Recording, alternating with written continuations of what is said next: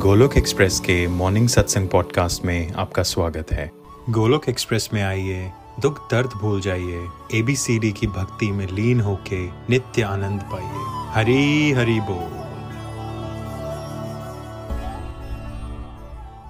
जय श्री कृष्ण चैतन्य प्रभु नित्यानंदा, श्री अद्वैता गदाधार श्रीवासदि गौर भक्त हरे कृष्णा हरे कृष्णा, कृष्ण कृष्ण, हरे हरे। हरे राम हरे राम राम राम, हरे हरे। ओम नमो भगवते वासुदेवाय, ओम नमो भगवते वासुदेवाय, ओम नमो भगवते वासुदेवाय। श्रीमद भागवत गीता की जय। गौर निताय की जय। श्री श्री राधा श्याम सुंदर की जय। Visit the body free as soul Hari Hari बोल, हरि हरि बोल। शरीर शरीर व्यस्त आत्मा, शरीर मस्त। हरि नाम जपते हुए। Transform the world by transforming yourself जय श्री कृष्णा। न शस्त्र पर, न शास्त्र पर, न धन पर, न ही किसी युक्ति पर।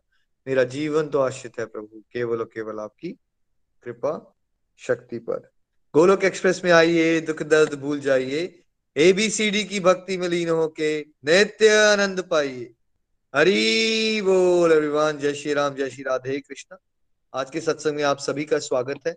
जैसा आप जानते हैं कि आजकल साधना पे गहराई से चर्चा चल रही है, हरि नाम की इंपॉर्टेंस पे। बहुत सारे सत्संग हुए थे और अब हम साधना के सेकेंड अंग भोग पे चर्चा कर रहे हैं। कल हमने समझा था कि भोग का मतलब क्या होता है? टू इंजॉय है ना? और हम अभी क्या कर रहे हैं? अभी हम किसको भोग लगाते हैं? नीचे लिख के बताइए। अभी हम मन को और अपने इंद्रियों को भोग लगाते हैं बिकॉज़ हमें लगता है कि मैं अपने आप को खुश करना चाहता हूँ। आपको लगता है आपको अपने आप को खुश करना है। और जब आप अपने आप को ये सोचते हो कि मैंने अपने आप को खुश करना है तो आप अपने आप को एक शरीर मान के चलते हो, ठीक है?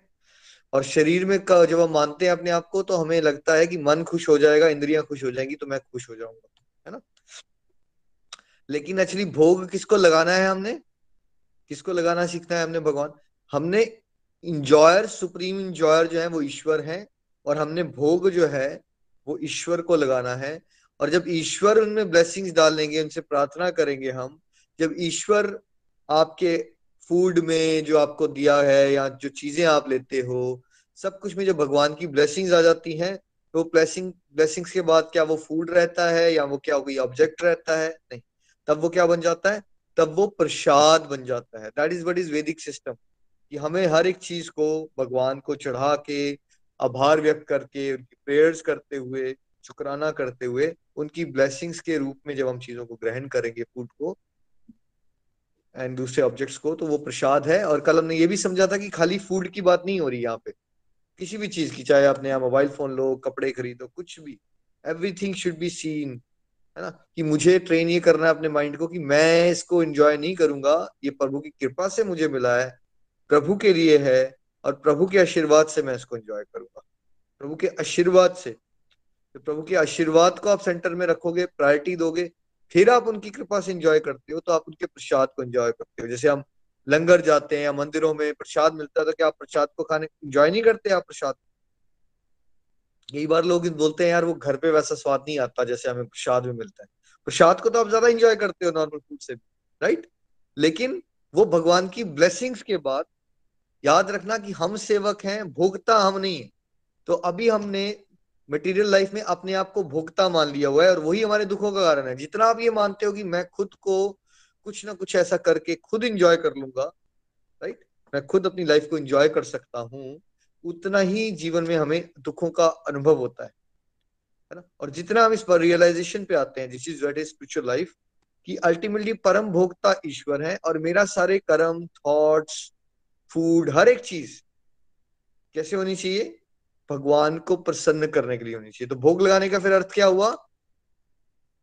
इस तरह से कार्य करना कि प्रभु को प्रसन्नता मिले। चाहे कोई खरीदने का कार्य हो, चाहे कुछ क्लाइंट से डील करने का कार्य हो, चाहे आपके विचार हो, हर एक चीज़ अल्टीमेटली है ना? वो सारा इस तरह से कि मेरे प्रभु को प्रसन्न मिलता मिले। भोग लगाना मतलब प्रभु प्रसन्न हो मुझसे। दैट इज़ द अल्टीमेट लक्ष्य, है ना? प्रभु की प्रसन्नता इज़ द अल्टीमेट लक्ष्य एंड हमें भोगी से योगी बनना है। कल हमने यहाँ तक चर्चा की थी, भोगी से हमें योगी बनना है। चलिए, अब हम चलते हैं आज के सत्संग की तरफ़। मैं चाहूँगा प्रीति जी, कुछ श्लोक चैप्टर थ्री का अगर आप थर्टीन श्लोक पढ़े। हरी हरी बोल, हरी हरी बोल। हरी हरी बोल थ्री पॉइंट थर्टीन भगवान के भक्त सभी प्रकार के पापों से मुक्त हो जाते हैं, क्योंकि वे यज्ञ में अर्पित किए भोजन प्रसाद को ही खाते हैं। अन्य लोग जो अपनी इंद्रिय सुख के लिए भोजन बनाते हैं, वे निश्चित रूप से पाप खाते हैं। हरी हरी बोल। हरी हरी बोल। तो क्या हो रहा है यहाँ पे? क्या बता रहे हैं भगवान? कि भाई जो भगवान के भक्त हैं, वो क्या करते हैं? वो पापों से मुक्त क्यों हो जाते हैं? क्योंकि वो क्या करते हैं भोजन को? पहले तो यज्ञ के रूप में भगवान को ऑफ़र करते हैं, भगवान को भोग लगाते हैं और जो बाकी लोग अपनी इंद्रिय तृप्ति के लिए ही खाना खाते हैं, वो क्या होता है उनको? उनको वो पाप के चक्रव्यूह से कभी बाहर नहीं निकल पाते।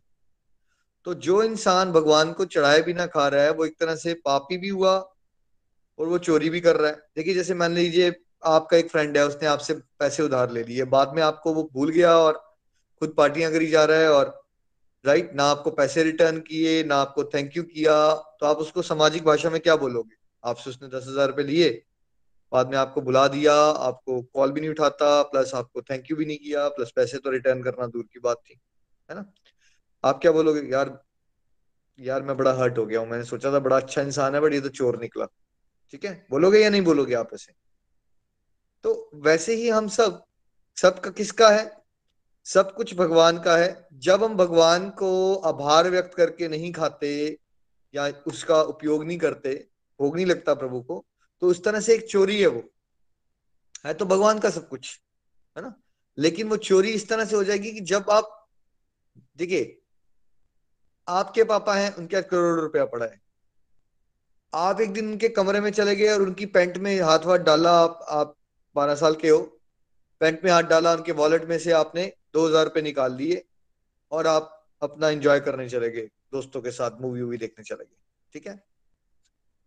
और दूसरे पर्सन ने वो भी उसके भी फादर करोड़पति हैं पापा को थैंक यू किया, पापा से आभार व्यक्त किया और पापा ने अपनी खुशी से बीस हज़ार रुपए दे दिए उसको, ठीक है?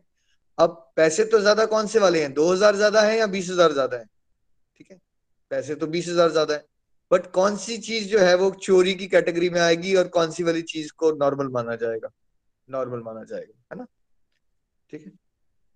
फादर चाहे करोड़पति थे, लेकिन बेटा अगर उनके कमरे में घुस के उनके वॉलेट से पैसा ऐसा बिना पूछे निकाल लेता तो क्या उसको भी चोरी ही मानेंगे वो? चोरी ही माना जाएगा उसको भी, ठीक है? उसको भी चोरी माना जाएगा। तो है तो भगवान के ही सब कुछ। लेकिन आप लोग कहते हो ना, कई बार आ जाता है क्वेश्चन की भाई, भगवान को क्या ज़रूरत है? भगवान को भाई ज़रूरत भगवान को नहीं है, ज़रूरत ये है कि हम साधक है ना तो हमें ज़रूरत है कि हमारा जो अंदर विकार है, वो नाश हो और हमारा मन ईश्वर से लगे। ईश्वर से मन कैसे लगेगा? राइट जो संसार में जब हम उनको हर बार भोग लगा के प्रसाद रूप में ही ग्रहण करेंगे, और पाप कैसे हो जाता है देखिए, कहीं ना कहीं अल्टीमेटली हमारी पापों की परिभाषा बड़ी सीमित होती है। हमें लगता है कि यार मैंने किसी का खून तो किया नहीं, ना तो मैं मर्डर कर रहा हूँ, ना रेप कर रहा हूँ, ना मैं चोरी करता हूँ, मैं कैसा पापी हुआ? राइट ऐसे सोचते हैं हम। बट क्या होता है ना देखिए, अगर आप आध्यात्मिक दृष्टि से देखेंगे हमें एक्चुअली रियलिटी में ये पता भी नहीं चलता कि हम कितनी बार कब इसका दिल दुखाते हैं। जब आप चल रहे होते हो तो आपके नीचे कितने कीटाणु आते हैं और मर जाते हैं, कितने इंसेक्ट्स आते हैं, मर जाते हैं। क्या मेरे को और आपको पता है कि कितने जाने अनजाने में अपनी कितनी जीव हत्या की है अभी तक? क्या मुझे और आपको पता है ये बात? कोई ऐसा तरीका कि आप ढूंढ लोगे? राइट कोई ऐसा तरीका नहीं। हम जीवन भर अलग अलग तरह के पाप कर रहे हैं, उसको संग्रह करते जा रहे होते हैं और देखिए खाना भी आपके टेबल पे आता है सोच के देखिए। उसके पीछे क्या प्रोसेस होती है? क्या उसमें नेचर की सबसे बड़ी इन्वॉल्वमेंट है? है ना? उस फ़सलों को उगने में कितना नेचर है ना? उसमें धरती का हुआ यूज़ हुई धरती। फिर सीड्स हुए, फिर अपने इंसेक्ट्स ने रोल प्ले किया होगा। है ना? नेचर का कितना? फिर जो है इंद्र देव ने वर्षा की होगी सूर्य देव ने उसको धूप दी होगी। है ना? फार्मर्स ने उसमें बहुत मेहनत की, चाहे चालीस डिग्री था वो जाके खेती करते थे। क्या बहुत सारों का, बहुत सारी एनर्जीज का खून पसीना लगा हुआ है उस उस फ़सल को अल्टीमेटली वो यू नो फिर मान लीजिए वो फ़सलें कटेंगी, फिर वो बड़े बड़े मैन, उसके पास फैक्ट्रीज में पहुंचेंगी, वो छटेंगी, उसको सफ़ाई की जाएगी, मान लीजिए उसको फिर राइस मिल में पहुँच के उसका राइस निकाला जाता है, एक राइस की बात कर लें अगर तो। फिर वो जाके आपकी शॉप्स में आता है राइट ट्रकों में भर के। तो क्या उसके पीछे बहुत सारे लोगों का, बहुत सारी एनर्जीज का एक योगदान होता है? आप जो खाना खा रहे होते हो घर पे, हम तो फटाफट देखते हैं राइस बना है राइस खा लिया। बट क्या उसके पीछे बहुत सारी मेहनत लगी हुई है? अलग अलग एनर्जीज की बहुत मेहनत है। तो जब हम इतनी सारी मेहनत की गई चीज़ आती है और हम उसको बिना आभार व्यक्त किए इसका भोग कर लेते हैं तो क्या होता है? वो भी एक तरह का क्या बन जाता है? वो पाप बन जाता है, ठीक है? और जन्म, मृत्यु, बुढ़ापा, बीमारी, इसमें कार्मिक अकाउंट में हम फंसे क्यों हैं? पाप और पुण्य की वजह से। तो अगर हमारा पाप का खाता बढ़ता जाएगा तो क्या हम इस जन्म, मृत्यु के साइकिल से कभी निकल पाएँगे? जन्म, मृत्यु से मुक्ति के लिए हमें कौन सा अकाउंट को बढ़ाना है? डिवाइन अकाउंट को या कार्मिक अकाउंट को? हमने अपने कार्मिक अकाउंट को बड़ा करना है या डिवाइन अकाउंट को? हमने कार्मिक अकाउंट को घटाना है और डिवाइन अकाउंट को बढ़ाना है। डिवाइन अकाउंट वो है जिसमें आपका और प्रभु के इमोशंस फीलिंग्स थॉट्स प्रेयर्स ये वाला डिपार्टमेंट चलता रहे। और कार्मिक अकाउंट इसमें है जिसमें पाप और पुण्य चलते रहे। जब हम अपने आप को भगवान से अलग मानते हैं, कुछ अच्छा करते हैं तो पाप बन जाता है और फिर कुछ बुरा करते हैं तो सॉरी अच्छा करते हैं तो पुण्य बन जाता है और कुछ बुरा करते हैं तो फिर पाप बन जाता है राइट तो ये जो बिना ईश्वर को, भगवान खुद ही कह रहे हैं, अगर बेटा मेरे को बिना चढ़ाए हुए तुम खाते हो ना मैं इसको किस कैटेगरी में डालता हूँ? अब ये पाप और पुण्य का डिसीज़न कौन लेता है? जब आप चोर हो, आपने चोरी की, आप कोर्ट रूम में गए तो आप खुद डिसाइड करोगे कि आप गलत हो या सही हो, या जज डिसाइड करेगा। कौन डिसाइड करता है वहाँ पे? किसने गड़बड़ की या नहीं? की राइट जज डिसाइड करता है ना? तो इस पूरे सिस्टम के जज कौन हुए फिर? वो भगवान है ना?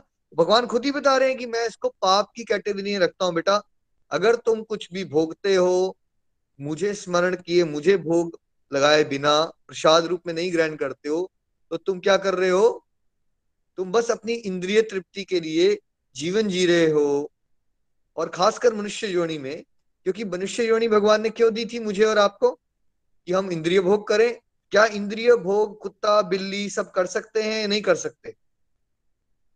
इंद्रियों का मज़ा क्या जानवर भी ले सकते हैं, नहीं ले सकते? भूख लगी, स्वाद आया, मज़ा आया, खाना खा लिया। ठीक है? ये बेसिक जो चीज़ें होती है ना सेंशुअल लेवल की, वो इन जानवर भी कर रहे हैं। तो भगवान ने हमें मनुष्य क्यों दी थी? कि हम अल्टीमेटली गॉड रियलाइजेशन की तरफ़ बढ़े। तो गॉड रियलाइजेशन करने की जगह फिर हम वही टाइम पास कर रहे हैं और और ज़्यादा तरह से करने की कोशिश कर रहे हैं। अच्छा आज मुझे ना वो वाले रेस्टोरेंट में जाके खाना खाना है। हम एक घंटा दूर गाड़ी का जाके जाते हैं, हम उसमें पेट्रोल खर्च करते हैं, हम उसमें क्या करते हैं? धुआँ निकालते हैं। कभी आपने इसको पाप के रूप में ग्रहण सोचा है, थोड़ी देर सोच के देखिए, आप अपनी इंद्रिय स्वाद के लिए बिना मतलब के गाड़ी चलाते हो। एक घंटा, दो घंटा गाड़ी चलाना और आना आते हो, क्या गाड़ी ऐसी चली जा रही है या आप उसमें नेचर में कुछ कर रहे हो? तो आपकी गाड़ी चल रही है तो क्या निकल रहा है उसके अंदर से? ठीक है? धुआँ निकाल रहे हो आप। ठीक है? किस लिए धुआँ निकाला आपने? वो धुआँ से क्या हुआ? नेचर पे क्या किया आपने? नेचर के लिए क्या किया आपने? नेचर को पोल्यूट कर रहे हो ना आप? किसके लिए लेकिन? इंटेंशन क्या है आपकी? मैं नेचर को पोल्यूट करूँगा जस्ट बिकॉज़ मुझे वहाँ जाके खाना खाने में मज़ा आएगा, देखिए। है ना? तो मेरा स्वार्थ, मेरा मज़ा भाड़ में गई दुनिया। हम इन बातों को रियलाइज़ भी नहीं करते बट हम सूक्ष्म लेवल पे अलग अलग तरह से कैसे पाप कर रहे होते हैं? नुकसान पहुँचा रहे हैं ना हम पूरे नेचर का। जब हम ज़रूरत से ज़्यादा कुछ भी कर रहे हैं तो हम क्या कर रहे हैं? हम किसी न किसी का शेयर मार रहे हैं। फॉर एग्ज़ाम्पल इस गाड़ी के उदाहरण में आपकी गाड़ी से धुआँ निकला तो कितने जीव जंतु को नुकसान हुआ? बट हुआ किस लिए वो नुकसान? कोई इमरजेंसी में थे आप, या आपको अपनी स्वाद को पूरा करने के लिए, इंद्रियों के स्वाद करने के लिए वहाँ जाना था? देखिए, आपको लग रहा निखिल जी, एक गाड़ी से क्या हो जाता है? बट भाई, एक गाड़ी नहीं है ना। गाड़ी एक नहीं है ना। यहाँ पे करोड़ों की बात हो रही है। मैं तो एग्ज़ाम्पल एक ले रहा हूँ ना बट हर बंदा जब अपने स्वार्थ के हिसाब से इंद्रिय भोग के लिए कार्य करता है तो जाने अनजाने में वो बहुत सारे पापों कर दे, पापों के लाइफ में जीता रहता है। बहुत सारे पाप करता रहता है। तो आज से हमने क्या समझना है कि भगवान ने क्या निर्देश दिया हमें? कि हमने भोग लगा के, हर एक चीज़ का भोग लगाने के बाद ही हमने उसको प्रसाद रूप में ग्रहण करना है। प्रीति जी, मैं चाहूँगा चैप्टर नाइन का, पहले आप ट्वेंटी फोर पढ़िए प्लीज़ हरी बोल। हरी बोल। टेक्स्ट नंबर ट्वेंटी फोर मैं ही समस्त यज्ञों का एकमात्र भोक्ता तथा स्वामी हूँ। अतः जो लोग मेरे वास्तविक दिव्य स्वभाव को नहीं पहचान पाते, वे नीचे गिर जाते हैं। तो भगवान क्या बता रहे हैं क्या हूँ मैं? अल्टीमेटली मैं ही सुप्रीम भोगता हूँ। और जो ये बात नहीं पहचान पाते ना, मैं ही मास्टर हूँ और मैं ही भोगता हूँ। जो ये बात नहीं पहचान पाते वो मेरे दिव्य स्वभाव को जो नहीं जानते, वो फंस जाते हैं फिर से। यानी कि जब आप अपनी इंद्रियों के प्लेजर के लिए काम करते हो तो क्या आप भगवान के दिव्य स्वभाव को जानते हो? अगर पत्ता ये सोचे कि मैं हवा से उड़ती, जो रेन आ रही है है ना, बारिश की बूंदे हैं, उनको अपनी तरफ़ किस तरह से खींच के मैं खुद ही पानी पी लूँगा तो गड़बड़ हो जाएगी ना? ठीक है? पत्ते को क्या समझना चाहिए, क्या एक्सेप्ट कर लेना चाहिए कि पानी डायरेक्टली मुझे नहीं पीना है? पहाड़ी जो है वो जड़ों को जाना चाहिए और जड़ें जो है फिर अपने हिसाब से डिसीज़न लेंगी और पानी मुझे बाद में दे दिया जाएगा जितना मेरे को रिक्वायर्ड होगा। ठीक है? तो जब हम इस बात को रियलाइज़ नहीं करते कि भगवान अल्टीमेटली सृष्टि के रचेता है मास्टर है और अल्टीमेटली वही भोगता है तो हमारा पतन हो जाता है भगवान ने कहा। पतन का क्या मतलब हुआ यहाँ? एक तो क्या डे टू डे लाइफ में हमारा वो जो जॉयफुल लिविंग चाहते हैं हम, वो मिल सकती है? नहीं मिल सकती। और दूसरा पतन कौन सा हुआ हमारा? जन्म मृत्यु बुढ़ापा बीमारी इसी में हम फंसे रहेंगे। राइट इसी में हम फंसे रहेंगे। चलिए नंबर ट्वेंटी सिक्स में क्या बोलते हैं भगवान? हरी रिपोर्ट हरी बोल टेक्स्ट नंबर ट्वेंटी सिक्स यदि कोई प्रेम तथा भक्ति के साथ मुझे पत्र पुष्प फल या जल प्रदान करता है तो मैं उसे स्वीकार करता हूँ। हरी हरी बोल। है ना? तो भगवान ने क्या अगर कोई प्रेम तरह भक्ति से इंपॉर्टेंट क्या है? क्या दे देगा? मुझे पानी भी चढ़ा देगा। तो क्या कर लेता हूँ मैं? उसको स्वीकार कर लेता हूँ। ठीक है? इसमें वो बड़ी एक फ़ेमस कथा है, जहाँ सत्यभामा को अहंकार हो जाता है, वो कह देती है कि भाई, मैं ब्राह्मणों को बुला के इतना सारा, उसको लगता था मेरे पास ज्वेलरी और सोना और ये हीरे मोती बहुत ज़्यादा है। ठीक है? तो मैं जितना भगवान को तराजू में तोल के जितने भी हीरे मोती होंगे, उसके हिसाब से मैं, भगवान के वेट के हिसाब से मैं ब्राह्मणों को चढ़ा दूँगा। ठीक है? अब ये बोल तो देती है वो अहंकार में। अब वो तो ये भूल ही जाती है उसमें कि भगवान है वो, है ना? तो वो भगवान को एक तरफ़ बड़ा सा तराजू बनाती है, उसमें एक भगवान कृष्ण बैठते हैं, दूसरी तरफ़ क्या होता है? प्रीति भाभी आप गूगल पे ना ये वाली फ़ोटो ढूंढना इमेज मिल जाएगी आपको और शेयर करो यहाँ पे अगर मिल जाती है सत्य भामा वाली। तो भगवान एक तरफ़ तराजू में बैठे हैं और वो एक तरफ़ हीरे, मोती, जितना भी हो सकता है, सोना, भरते जा रहे हैं, भरते जा रहे हैं और आश्चर्यचकित होते जा रहे हैं कि अल्टीमेटली कुछ हो ही नहीं रहा। भगवान फिर भी बहुत भारी पड़ जाते हैं। ऐसी वो सत्य भामा फ्रस्ट्रेट होती जाती है फ्रस्ट्रेट होती जाती हैं। तो अल्टीमेटली भगवान सत्य मामा को रियलाइज़ करवाना चाहते हैं। रुक्मणी को फ़ाइल करते हैं रुक्मणी समझ जाती है और रुक्मणी जो आती है वो तराजू के दूसरी तरफ़ है ना, प्यार से भगवान का स्मरण करते हुए एक तुलसी का पत्ता चढ़ा देती है। और सडनली वो तुलसी का पत्ता चढ़ते ही तराजू का वो पलड़ा भारी हो जाता है। और जो भगवान वाला पड़ रहा है, उस तरफ़ वाला रहा वो जो है, हल्का पड़ जाता है है ना? तो बाद में अल्टीमेटली सत्य मामा को अपनी गलती रियलाइज़ होती है कि कैसे मैं इतनी मूर्ख हो गई थी कि मैं भगवान को हीरे मोती और तक है ना? सोने से, इस तरफ़ चीज़ों से तोलने की कोशिश कर रही थी। अक्सर हम सब सामाजिक जीवन में जीते जीते वो क्लास सिस्टम कास्ट सिस्टम पैसा ऊंच नीच मेरे पास ये वाली गाड़ी है, तेरे पास वो वाली गाड़ी है। बचपन से ही जो हमारी ट्रेनिंग है ना रजस में हुई है, रजस और तमस में। राजसिक गुण और तामसिक गुण में उसमें होता क्या इट्स ऑल अबाउट भेदभाव ऊंच नीच जो अमीर आदमी है, उससे अलग बिहेव करना, गरीब से अलग बिहेव करना। तो जब हम भगवान की भक्ति भी करते हैं हाँ है तो हम वैसे ही, हमें यही लगता है कि हम हम भगवान को भी ना चीज़ों से खरीद लेंगे, हमें ऐसा लगता है। कि हम भगवान को कुछ बहुत महँगा दे देंगे, क्या हमें लगता है कि अगर हमने, आप सब अपने सामने देख सकते हैं, प्रीति जी शेयर कर रहे हैं, उसको फुल स्क्रीन भी कर सकते हो आप, है ना? स्क्रीन को बड़ा करके देख सकते हो।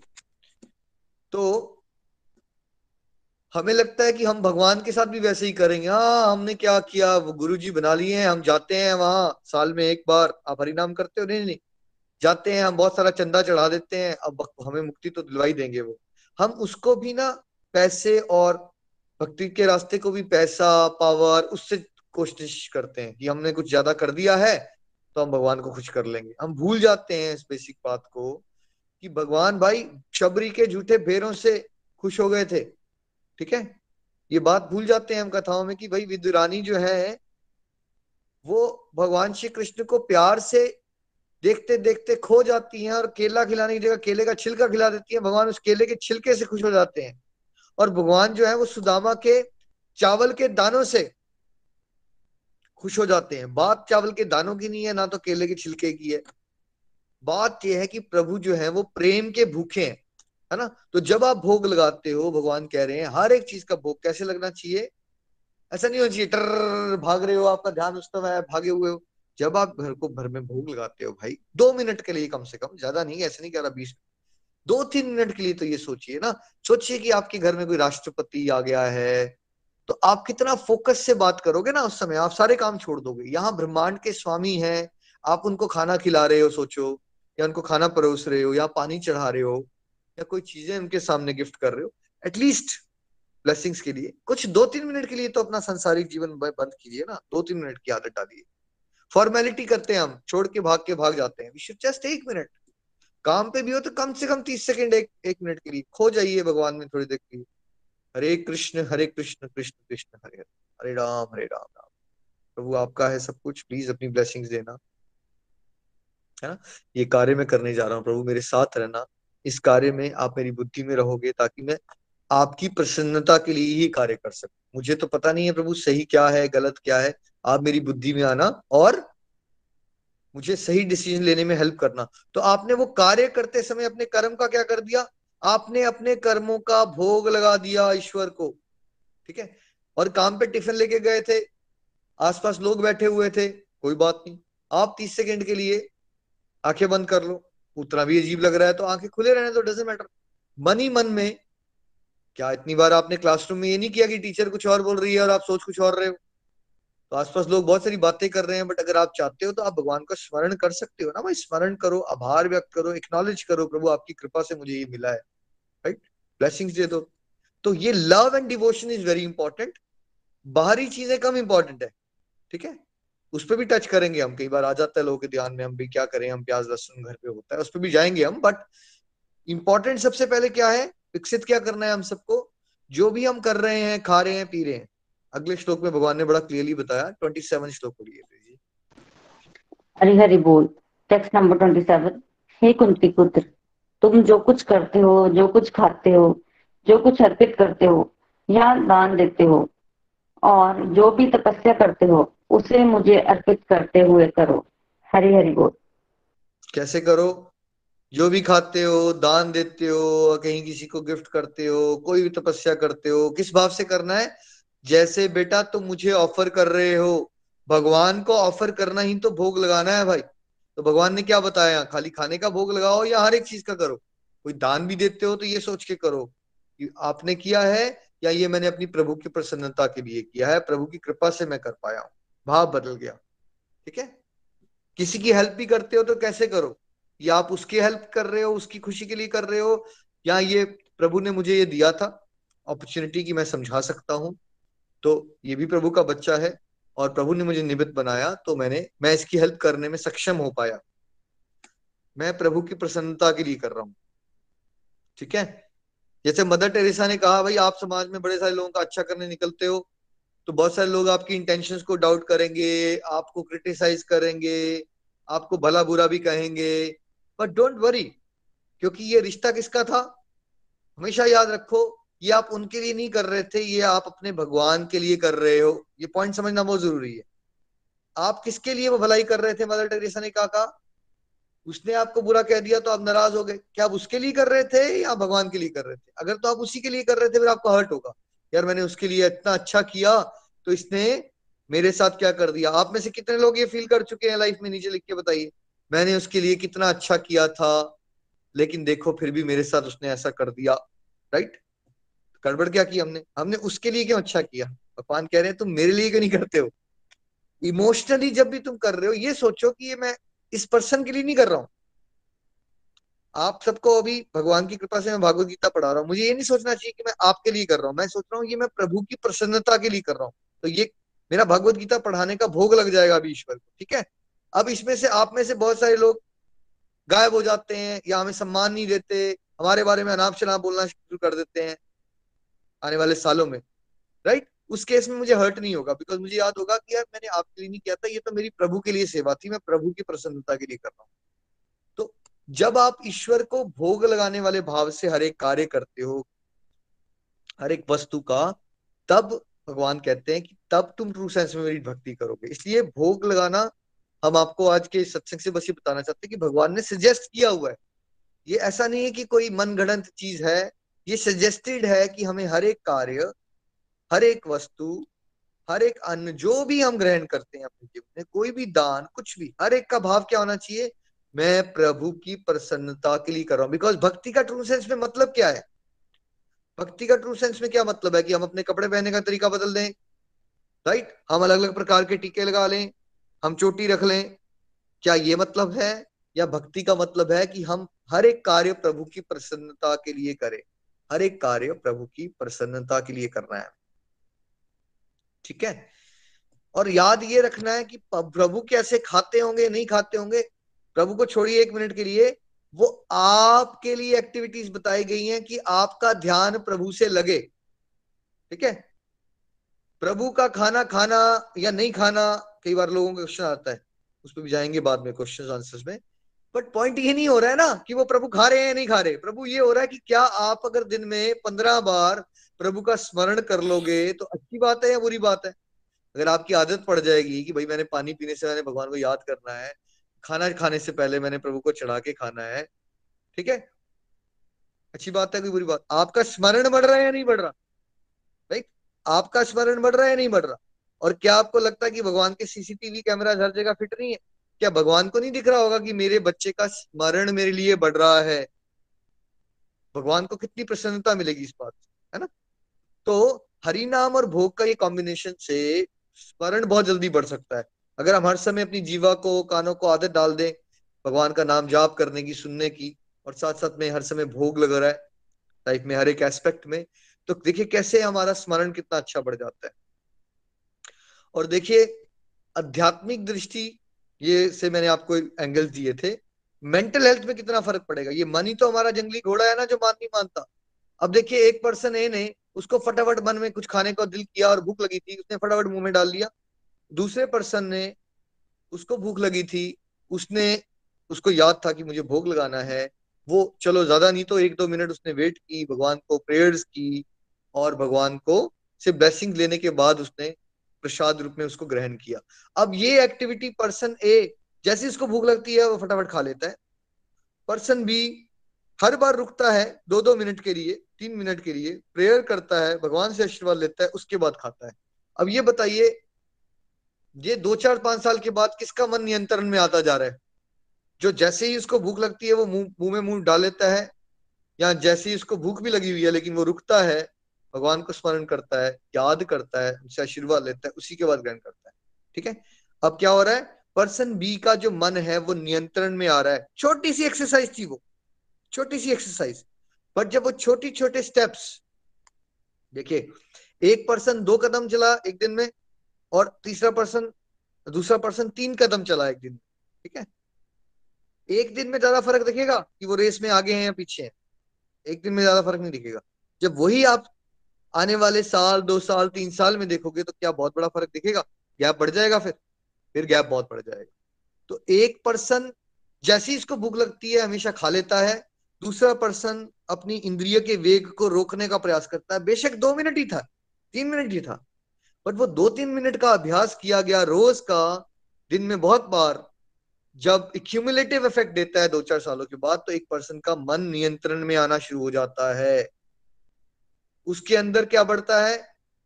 पेशेंस बढ़ती है। सब्र, जैसे सब लोगों की क्या कंप्लेन होती है आजकल? सब्र है किसी के पास या नहीं है? किसी का सब्र नहीं है। तो भोग लगाने की गतिविधि आपको क्या देगी? सब्र जैसी दिव्य गुण से आपको गिफ्ट मिलेगा भगवान से। पेशेंस बढ़ जाएगी आपकी। है ना? अब मन का नियंत्रण आ रहा है और पेशेंस भी बढ़ रही है हमारी। मेंटल लेवल पे ये फ़ायदा हो रहा है हमें, ठीक है?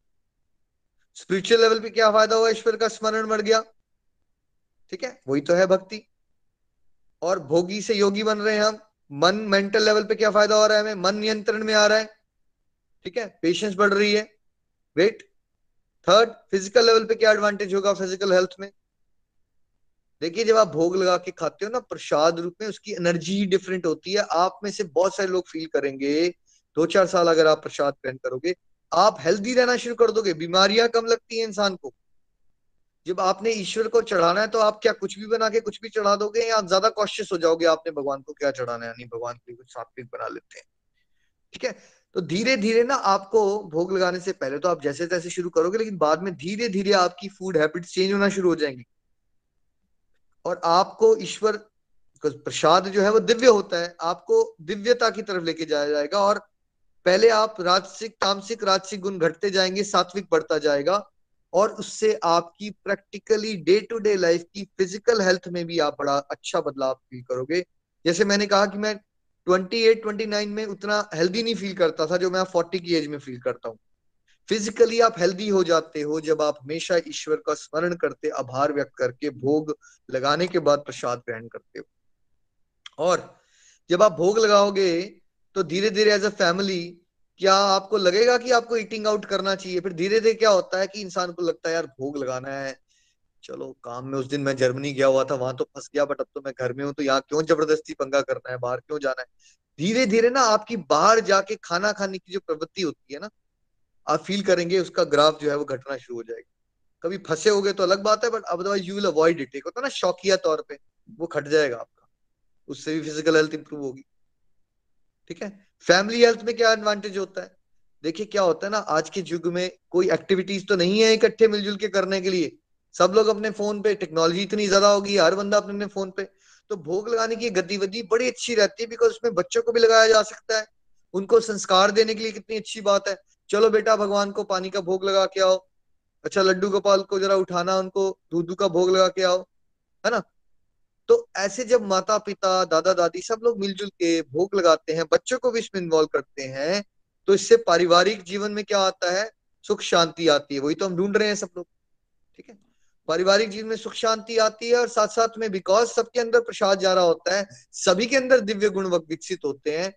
घर में लोगों की बिना बोले हुए घर में सबकी बुरी आदतें, घटना शुरू हो जाएँगी। एंगर में कंट्रोल आएगा पेशेंस बढ़ेगी लिसनिंग पावर बेटर होगी। इससे क्या होता है? फैमिली रिलेशनशिप में एक ठहराव सा, एक मिठास सी आना शुरू हो जाती है प्रसाद से, प्रसाद ग्रहण करने से।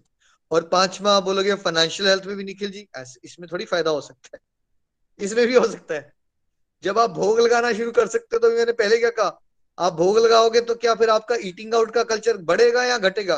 भोग लगाने की आदत डाल ली आपने आपने भोग लगाने की आदत डाल ली तो आपका ईटिंग आउट का कल्चर घट जाएगा भाई। ठीक है? फॉर एग्ज़ाम्पल मैं ऑस्ट्रेलिया में अगर एक फैमिली रेस्टोरेंट में जाता हूँ ना खाना खाने के लिए, बच्चे आइसक्रीम खाएँगे, गुलाब जामुन खाना डिमकाना नान ब्रेड ये वो सब मिला के कुछ दो तीन सब्ज़ी ऑर्डर करोगे, कितना बिल बन जाएगा? पचास डॉलर से सौ डॉलर बिल बन जाएगा एवरेज ठीक है? इंडिया में कितना बिल बन जाता है अगर आप एक रेस्टोरेंट में जाते हो एज ए फैमिली नीचे लिख के बताइए। है ना? आपके एक्सपीरियंस में। ठीक है?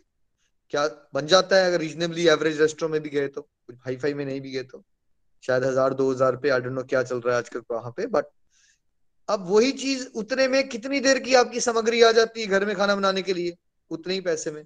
अगर मैं फिफ्टी टू हंड्रेड डॉलर की यहाँ की बात करूँ तो उतने में तो बड़े आराम से पूरा हफ़्ते का घर का जो फ्रूट्स वेजिटेबल सब कुछ आ जाते हैं बहुत आराम से, दूध वगैरह मिला के। घर पे करना हो तो। अब आप फिर से बोलोगे, भाई, एक बार से पर एक बार से फ़र्क नहीं पड़ता ना, ये आदत का चेंज है पूरी। जब एक आदत किसी को लगी है कि उसको टेक अवे और ईटिंग आउट ज़्यादा करना है तो हफ़्ते में मान लीजिए दो बार उसने किया। एक पर्सन हफ़्ते में दो बार ईटिंग आउट किया। एक ने वो बंद कर दिया, कोई भोग लगा रहा था। अब बताइए कि पाँच साल के बाद फाइनेंशियली किसको फ़र्क पड़ा? कितने पैसों का फ़र्क पड़ गया? है ना? मैथमेटिक्स का कोई टीचर है, हिसाब लगा के बताओ। अगर हफ़्ते में एक बार या दो बार डिनर किया बाहर या लंच किया बाहर या ईटिंग आउट किया तो दो हज़ार रुपये खर्च हुए। ठीक है? तो ये बताइए कि पाँच साल में कितना पैसा खर्च हुआ? और दूसरे पर्सन ने ईटिंग आउट बंद कर दिया हुआ है, या मिनिमाइज कर दिया हुआ है, चलो टू स्टार्ट अप विथ तो क्या फ़र्क पड़ा? बहुत सब्सटेंशियली फाइनेंशियल फ़र्क पड़ जाता है। फाइनेंसिस में भी फ़र्क पड़ जाता है। हर एक तरह से आपको फ़ायदा ही होना है। आज मैंने अलग अलग एंगल से आपको बताया कि भोग लगाने का महत्व क्या है भागवत गीता में भगवान ने अलग अलग जगह रिकमेंड किया है कि हमें भोग लगाना है।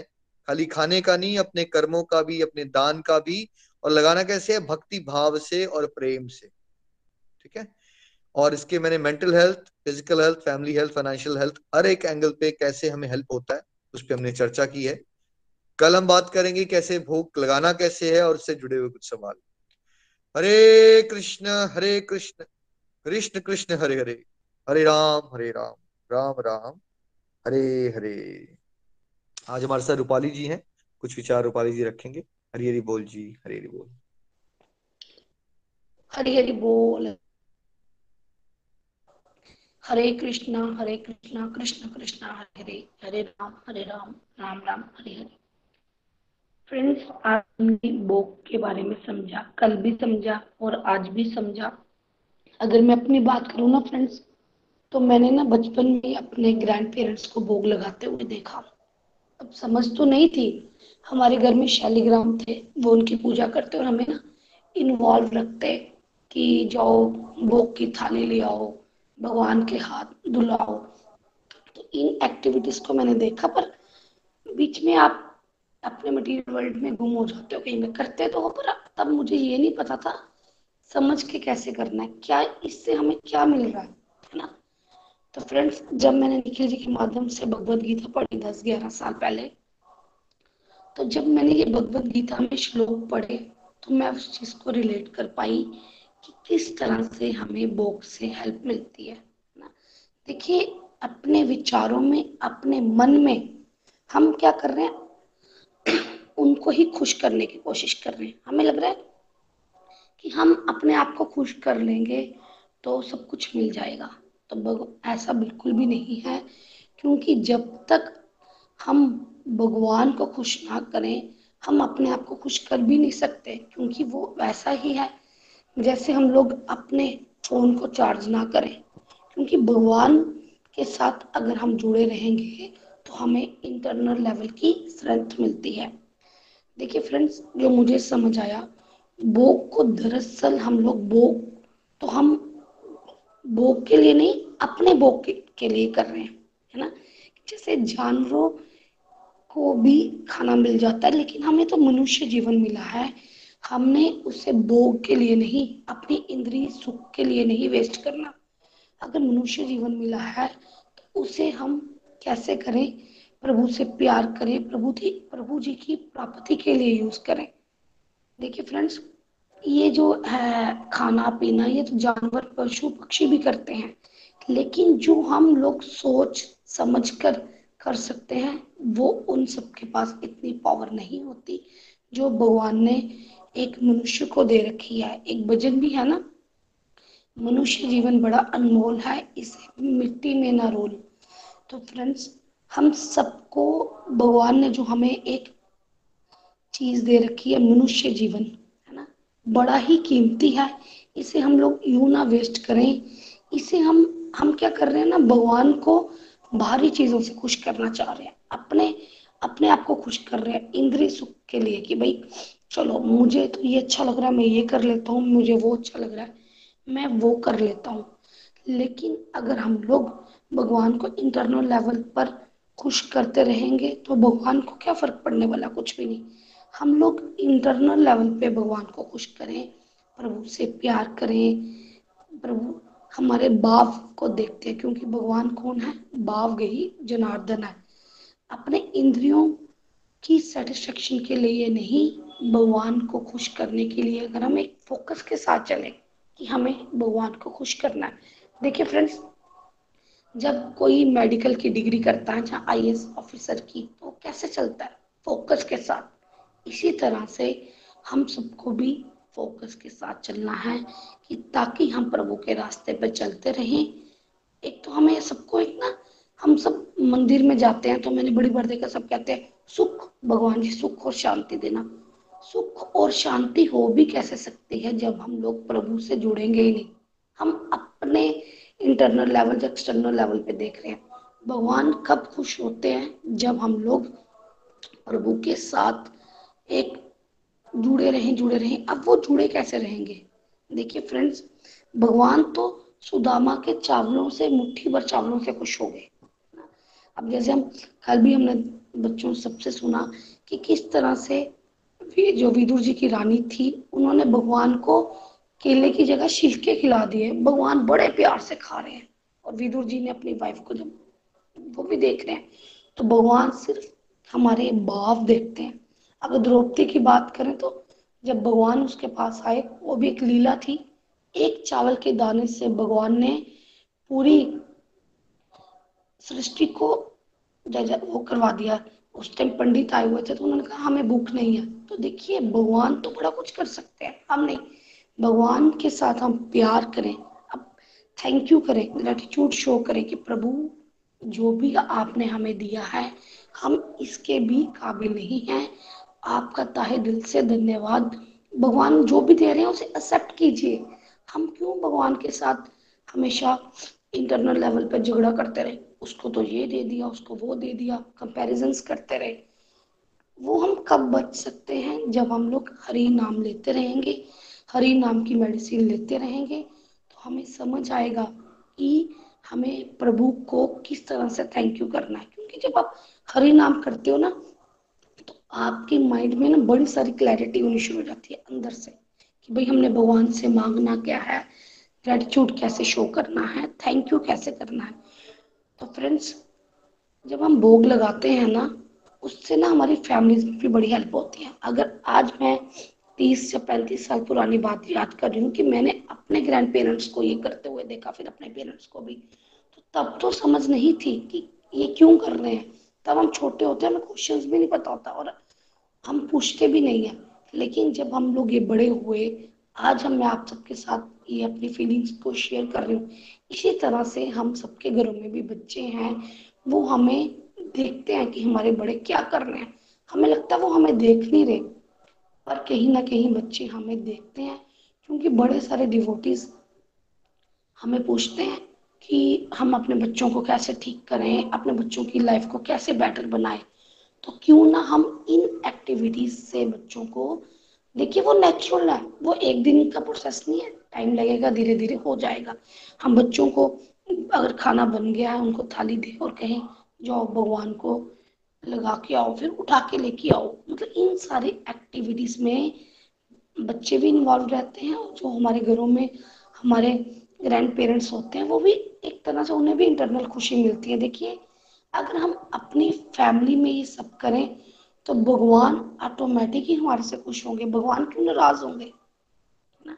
ये सब एक्टिविटीज़ हम कब कर पाएँगे? जब हम लोग प्रभु को याद करते रहेंगे, क्योंकि ये बातें हमें रोज रोज रोज समझने की ज़रूरत है। जैसे हमारी बॉडी को रोज का दो तीन मील्स चाहिए खाने के लिए हमारी बॉडी की हेल्थ ठीक रहे। इसी तरह से हम रोज हरि नाम करें, वो को, भगवान को लगाएँ और फिर हम प्रसाद को खाएँ कि ताकि हमारी बुद्धि में क्लैरिटी हो, प्यार भगवान से बड़े प्योरिटी बढ़े। हम इमोशंस के साथ भगवान से प्यार करें, शुद्ध भाव से करें। देखिए फ्रेंड्स भगवान हमारे दस हज़ार, बीस हज़ार जा क्या करेंगे? क्योंकि भगवान ने हमें एक श्लोक में समझाया है। मैं फूल, पत्थर, प्यार, भगवान तो एक पानी के गिलास पानी में भी है, क्योंकि भगवान पानी का स्वाद है। पानी पिए, तब भी थैंक यू कर दे। क्योंकि फ्रेंड्स है क्या हमने अपनी सांसों में भगवान को रखना है? सुबह भी भगवान, शाम भी भगवान। हर टाइम भगवान को स्मरण करते रहे कि हे प्रभु, जो दिया सो, आप दिया, जो किया सो, आपने किया। आप हमारी सांसों में आ जाइए। वो होगा कब फ्रेंड्स जब हम हमेशा ही प्रभु के साथ जुड़े रहेंगे जुड़े रहेंगे। अब वो जुड़ने वाला भी कैसे है? जब हम रेगुलरिटी से हरि नाम लेते रहेंगे, भगवान को याद करते रहेंगे, और ये जो आज हमें निखिल जी के माध्यम से बोक की एक्टिविटीज़ को हमने समझा, होता क्या ना फ्रेंड्स हम सब ना अपनी अपनी दुनिया में मस्त हो जाते हैं। कोई कहता है, टाइम नहीं है, मैं बड़ा बिज़ी हूँ, मेरी जॉब है। लेकिन जब हम अपनी फैमिलीज़ में ये भोग लगाने की एक्टिविटी जैसे हम सुबह उठे, आरती लगा ली, कोई भजन सुन लिया, इन सारी एक्टिविटीज़ में इन्वॉल्व रहेंगे ना तो हमें हमेशा ही याद रहेगा कि हमने भगवान को थैंक यू भी करना है। जब हम लोग हरि नाम लेते रहेंगे ना, भगवान हमें अपने आप अनुभव करते हैं। आप करके देखिए, आप खुद भगवान की प्रेजेंस को इंजॉय करोगे। तो आपको ये हर एक चीज़ ना अपने आप होना शुरू हो जाएगी। जैसे कई बार ना हमें क्वेश्चंस पूछे जाते हैं कि यार हमारे घर में तो वैसा खाना नहीं बनता कि हम भगवान को लगाएँ। तो कोई बात नहीं, जैसे हमें निखिल जी ने बताया, कई बार हम अपनी फैमिली में इस तरह से होते हैं, भगवान को नहीं लगा सकते, जब बाहर जॉब पे होते हैं, हम भगवान को याद करें ग्रेटिट्यूड शो करें कि हे प्रभु, जो भी आपने दिया है, ये सब आप को ही मेरी तरफ़ से अर्पण है और प्लीज़ प्रभु, आप मेरी बुद्धि में आइए ताकि मैं अपनी लाइफ को लीड कर पाऊँ। और फ्रेंड्स जब हम रोज भगवान को याद करेंगे ना, तीन बार जब खाते हैं, जब पानी पीते हैं तो प्रभु हमें बड़ी इंटरनल लेवल पे गाइड करते हैं। देखिए, आपको ना एक, हमें बाहरी सुख ढूंढ रहे हैं। हमें इंटरनल लेवल का अगर सुख चाहिए तो भगवान जी की एक्टिविटीज़ में इन्वॉल्व रहिए। उनको कीजिए, हरि नाम करते रहिए ताकि आप अपनी लाइफ को बड़े आराम से लीड कर पाओ, सुख को भी और शांति को भी। तो यही मेरी तरफ़ से है। हरि हरि बोल, जय श्री राम। हरी हरी बोल, हरी हरी बोल। Thank you so much Rupali ji. धन्यवाद, निखिल जी। आज का सत्संग भी बहुत दिव्य रहा, बहुत इंपॉर्टेंट कंसेप्ट को हम समझ रहे हैं। भोग और भोग की इम्पोर्टेंस क्या है? और आज भागवत गीता के माध्यम से निखिल जी ने, रूपाली जी ने हमें बताया है कि कैसे भगवान का वर्डिक्ट क्या है भोग को लेकर और कैसे हमें भगवान को अर्पित करके, भगवान को भोग के रूप में सब कुछ समर्पित करके फिर बाद में हमें ग्रहण करना चाहिए प्रसाद रूप में और उसकी क्या इंपॉर्टेंस है आज हमने उसको समझा। आइए अब कुछ रिव्यूज़ हम लेंगे, लेकिन रिव्यूज़ पे जाने से पहले प्रीति जी के पास चलते हैं कुछ प्रेयर्स प्रार्थनाएँ, हरी हरी बोल। हरी हरी बोल, हरी हरी बोल। Thank you Nikhil ji Rupali ji for the wonderful सत्संग चलिए प्रेयर की तरफ़ चलते हैं। सबसे पहली प्रेयर हमें सीमा शर्मा जी की डॉटर की गुड हेल्थ के लिए करनी है। फिर पिंकी जी हैं हमारे साथ तो उनकी और उनकी फैमिली की गुड हेल्थ के लिए प्रेयर्स करनी है। मीरा ग्लोरिया जी के सन की गुड हेल्थ के लिए, मोनिका जी के फादर की गुड हेल्थ के लिए, रमा शर्मा जी हैं उनकी और उनकी फैमिली की गुड हेल्थ के लिए, सुनीता गुप्ता जी के फादर की गुड हेल्थ के लिए और पिंकी जी के हस्बैंड की गुड हेल्थ के लिए हमें प्रेयर्स जो है वो करनी है। हरे कृष्णा हरे कृष्णा, कृष्ण कृष्णा, हरे हरे। हरे राम हरे राम राम राम, हरे हरे। हरी, हरि बोल। धन्यवाद, Preeti ji. I would again request इन सभी डिवोटीज के लिए प्रार्थना ज़रूर करें, ताकि इनको आध्यात्मिक और साथ साथ में स्वास्थ्य का लाभ शारीरिक स्वास्थ्य का, मानसिक स्वास्थ्य का लाभ हो सके। जब हम माला करते हैं, तब एक माला ज़रूर डेडिकेट करें इन सब डिवोटीज यहाँ, उनकी फैमिली मेंबर्स के लिए। हरे कृष्ण हरे कृष्ण कृष्ण कृष्ण, हरे हरे। हरे राम हरे राम राम राम, हरे हरे। चलिए रिव्यूज़ के लिए चलते हैं हम। पहले नताशा जी के पास। नताशा जी, हरी हरी बोल। हरी हरी बोल। बहुत ही सुंदर और बहुत ही दिव्य आज का सत्संग और बहुत ही सुंदर टॉपिक है आज का, भोग। भोग हम शुरू से ही देखते हैं कि हमारे घरों में भी लगता था और हम देखते हैं कि टीवी जाता जाता है। तो तिलक लगाकर ज़रूर सब जो है उसको, उसकी, उसका वेलकम करते हैं। रीजन की हमारे, हमारी सोच पहले जो भी चीज़ हमारे घर में आई है, वो हमें सुख दे।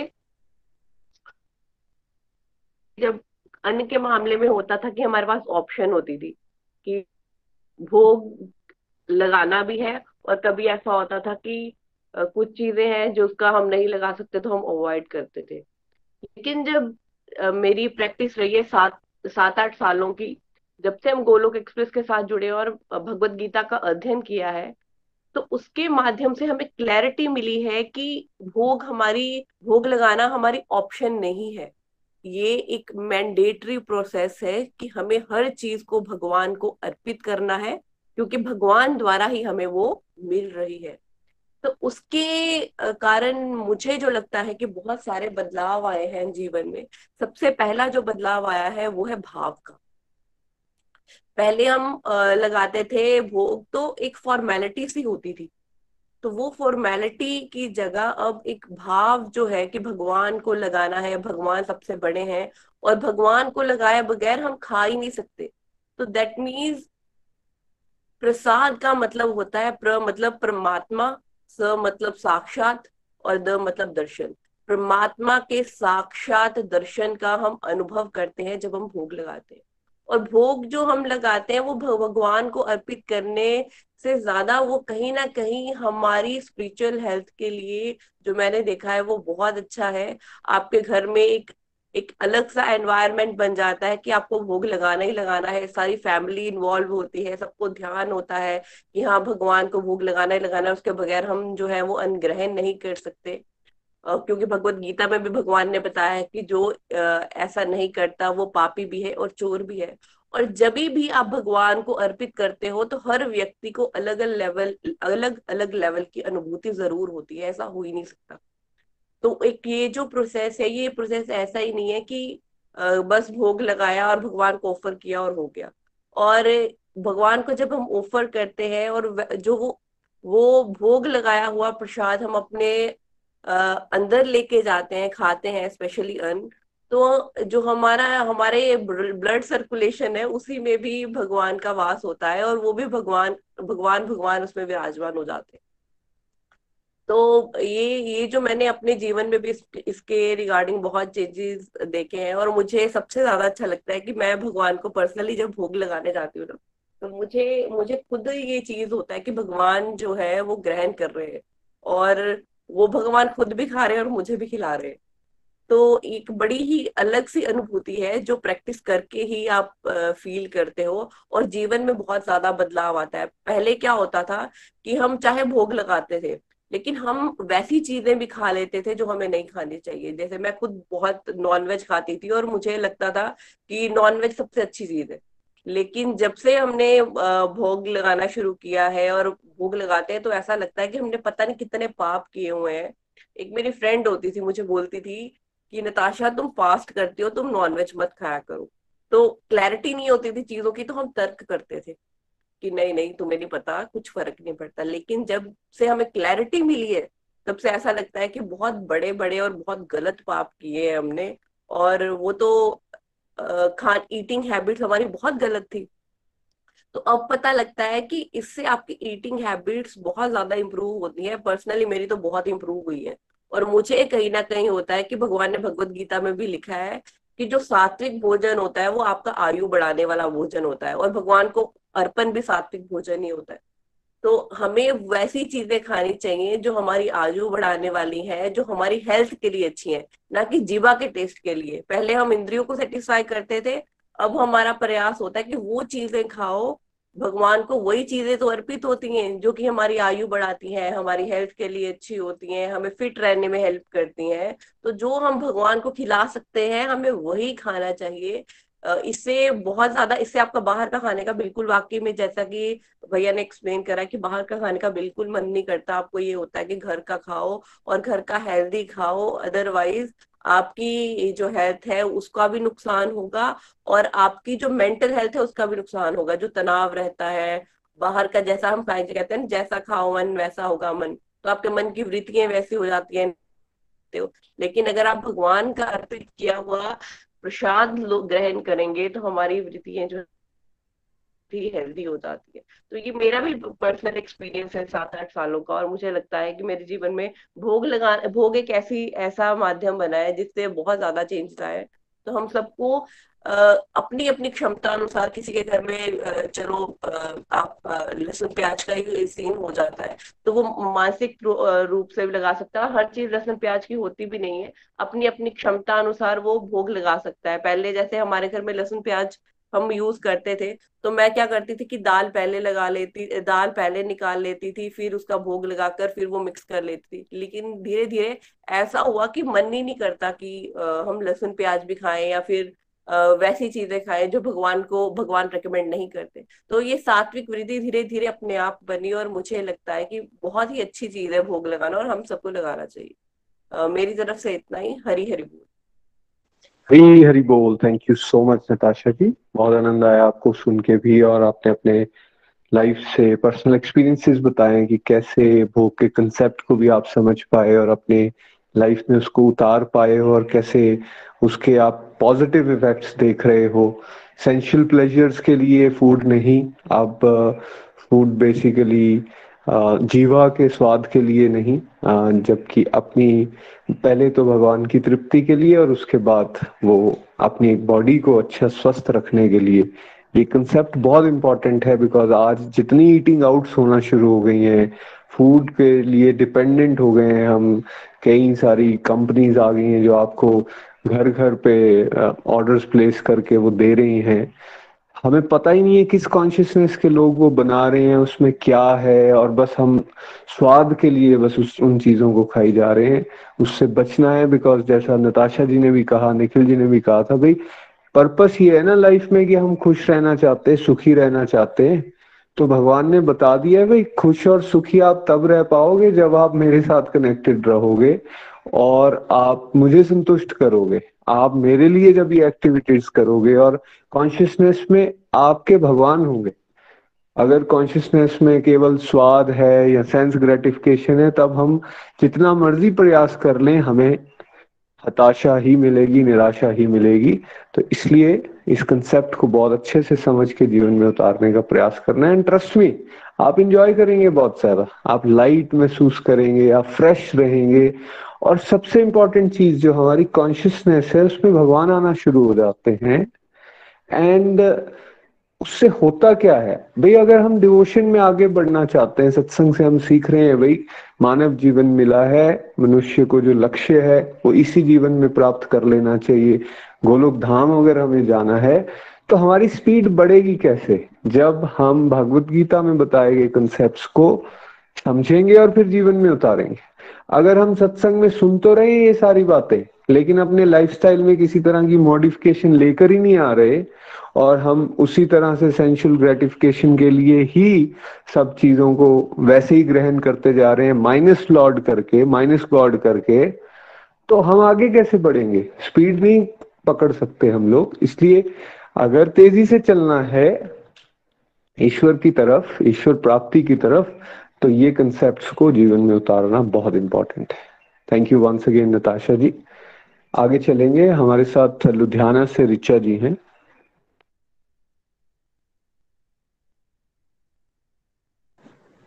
हरी हरी बोल, रिचा जी। हरी हरी बोल। तो आज का सत्संग भी बहुत अच्छा था। तो आज भोग के कंसेप्ट में था। तो सच में ये मतलब जब हम भगवान को, जब हम भोग लगा के खाना खाते हैं ना तो सच में प्रसाद बन जाता है। जैसे मैं आपको बताना चाहूँगी जब मैंने नए जब मैंने लड्डू गोपाल घर पे लाए थे तो तब मैंने भी कुछ ऐसे ही करना शुरू किया था। तब मैंने भगवान को यही कहा था कि भगवान जी मैं आपको ना रोज भोग लगाया करूँगी लेकिन मैं ना आपके लिए कुछ स्पेशल नहीं बना बना सकती क्योंकि मेरी ना जॉइंट फैमिली है तो अगर मैं कुछ भी स्पेशल करूँगी तो थोड़ा प्रॉब्लम हो जाएगी। तो मुझे याद है मैंने कितने साल ना भगवान जी को जैसे ज़्यादातर हमारे घर पे अन्य काली वाली चीज़ें बनती थी तो मैंने कितने देर तक आ, मैंने भगवान जी को ना जैसे नमक और अजवाइन वाला खाना ही मतलब प्रॉन्टी बना के खिलाया कितनी देर तक। तो आ, लेकिन मैंने फिर भी मैं भगवान से सिर्फ़ ये कहती रही कि मैं तो आपको यही खिलाती रहती हूँ। तो लेकिन मैं ये देखती हूँ कि आज तीन साल हो गए हैं और आज की डेट में ये सिचुएशन है कि हमारे घर में खुद ऐसी कृपा हुई है कि अनियन गार्लिक के बिना खाना बनना ही बंद हो चुका है। और इनफैक्ट जहाँ मुझे पहले डर लगता था कि कोई कुछ बोले ना अब ऐसा हो गया है कि खुद स्पेशल सब उनके लिए कोई बटर निकालता है। कोई खीर बना रहा है और खुद मुझे बोलते हैं कि मतलब कोई भी चीज़ खाने से पहले कि हाँ ये कान्हा जी को भोग लगाया ये कान्हा जी को भोग लगाया। तो इस तरह से मैंने ये देखा है कि हम लोग पेशेंस के साथ चले और धीरे धीरे मैं मैं देखती हूँ कि सबके सोच विचार चेंज होते हैं। और उसके बाद मैं ये बोलूँगी कि जब मैं भगवान जी के आगे जब मैं भोग लेके जाती हूँ तो मैं भगवान को इतना ही बोलती हूँ कि थैंक यू भगवान जी फॉर योर ब्लेसिंग अपनी ब्लेसिंग इस खाने में डालो और मैं हरे कृष्णा महामंत्र एक बार बोलती हूँ और भोग लगा के वो मैं वापिस आ जाती हूँ। फिर वो सारा खाना फिर मैं उसमें मिक्स करती हूँ और फिर वो सारे जो है लोग वही खाना खाते हैं। और इस चीज़ की ऐसी आदत पड़ गई है कि कोई भी चीज़ हो, कोई भी चीज़ इनफैक्ट अगर मैं अगर अगर मैं जैसे कोई दो रुपए की भी अगर मैं अपनी कोई मैं चीज़ लेके आती हूँ घर पे तो मुझे होता है कि मैंने इसका भी थैंक्स करना है भगवान के मतलब पूजा रूम में जाके मैंने उसको रखना है मैंने उसका भी थैंक्स करना है कि कोई भी चीज़ ऐसी अब आ, मैं एक्सेप्ट ही नहीं करती हूँ जो मैं भगवान के पास लेके ना लेके ना जाऊँ। तो ये सब कुछ हमने मतलब यह आपसे सीखा है कि कैसे हमने हर तक भगवान को याद करना है भगवान का शुक्रिया अदा करना है। तो सच में ये भोग जो है ना ये हमें लगता है कि मतलब सुन तो रही है ये हम बचपन से भी हमने ये सुना हुआ है कि ऐसे प्रेयर करके खाना खाना, लेकिन कभी भी हमने इसको एक्सेप्ट नहीं किया, बस ठीक है कहाँ से सुना, दूसरे कान से निकाल दिया। लेकिन यहाँ पे आके हमने इन चीज़ों को समझा है सुना है और इनफैक्ट हमने इम्प्लीमेंट भी किया है और हमने इसके रिज़ल्ट भी देखे हैं। तो मैं यही बोलना चाहूँगी, हरी हरी बोल। हरी हरी बोल thank you so much Rucha ji. बहुत प्यारे उदाहरण आपने अपने घर से दिए। कैसे तीन साल में ज़बरदस्त ट्रांसफॉर्मेशन हुई है। शुरू में आ, दिक्कत आप अनुभव करते थे लेकिन कैसे धीरे धीरे धीरे सबकी कॉन्शियसनेस में चेंजेस आए हैं और सबके भाव जो है वो भगवान के साथ जुड़े हैं। आज सब फैमिली मेंबर्स उसको अच्छे से उसमें कंट्रीब्यूट भी कर पा रहे हैं, उसको एंजॉय भी कर रहे हैं और सब, सबने उसको मैंडेटरी मान लिया है और दिल से सब उस सेवा को कर पा रहे हैं। ऐसा हो सकता है फ्रेंड्स आज घर की परिस्थिति जैसी मर्ज़ी हो, लेकिन अगर एक इंडिविजुअल भी इस बात को ठान ले कि मुझे ये करना है, अपने घर में अच्छे से तालमेल बनाता हुआ वो चले शुरू में दिक्कत हो रही है तो मानसिक रूप से ही एटलीस्ट भोग लगाना शुरू करें स्पेशली गृहणियाँ, जिनके हाथ में रसोई है। अगर आप कुकिंग कर रहे हैं, उसी समय अगर आप मेंटली ये सोचना शुरू कर दें कि भगवान के लिए बना रहे हैं, और बेशक अभी घर पे डायरेक्ट ऑफ़र करने वाला कोई उस तरह का प्रोविज़न नहीं भी बना हुआ, फिर भी अगर आप मानसिक रूप से भी भगवान को भोग अर्पित करना शुरू कर दें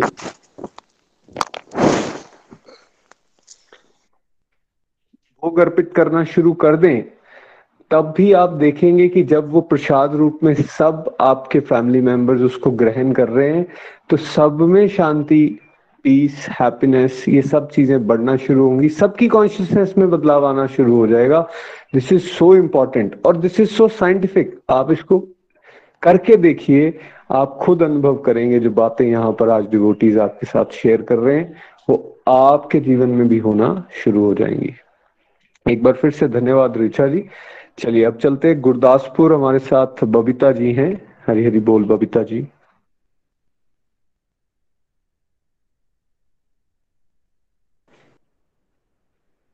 हरी बोल, बबीता जी। हरी बोल हरी बोल फ्रेंड्स मैं बबीता महाजन, गुरदासपुर से। बहुत ही बढ़िया।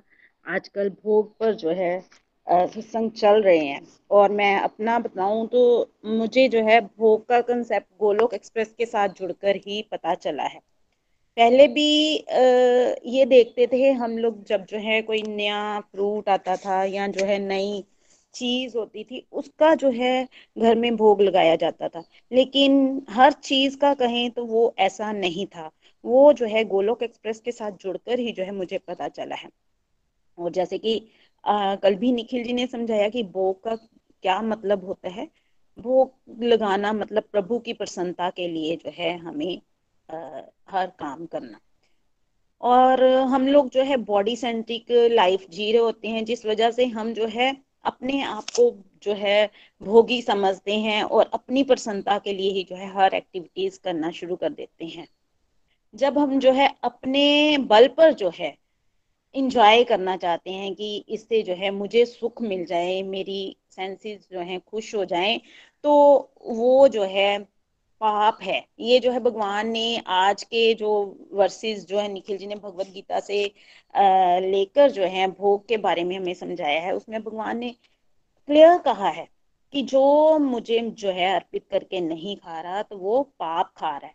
तो बिल्कुल ये जो है हमें भगवत गीता पढ़कर चीज़ें समझ आई हैं कि बहुत अच्छे एग्ज़ाम्पल दिए बच्चे का दिया कि जैसे अगर दो पर्सन है एक तो जो है आ, अपने पेरेंट्स से जो है पैसे पूछ के ले रहा है और दूसरा जो है मतलब बिना पूछे निकाल लेता है तो पाप है। इसी तरह से अगर हम जो है भगवान को ऑफ़र किए बिना जो है चाहे जो है भगवान ने हमें सब कुछ दिया है तो अगर हम जो है भगवान को ऑफ़र करके भगवान को थैंक यू करके वही चीज़ को ग्रहण कर रहे हैं तो हम लोग जो है भगवान को खुश कर रहे हैं। जिस तरह से वो बी पर्सन था जो कि मतलब जिसको जो है पॉकेट मनी मिलती है आ, मतलब उसके पेरेंट खुश होके दे रहे हैं और जो खुद ले लेता है।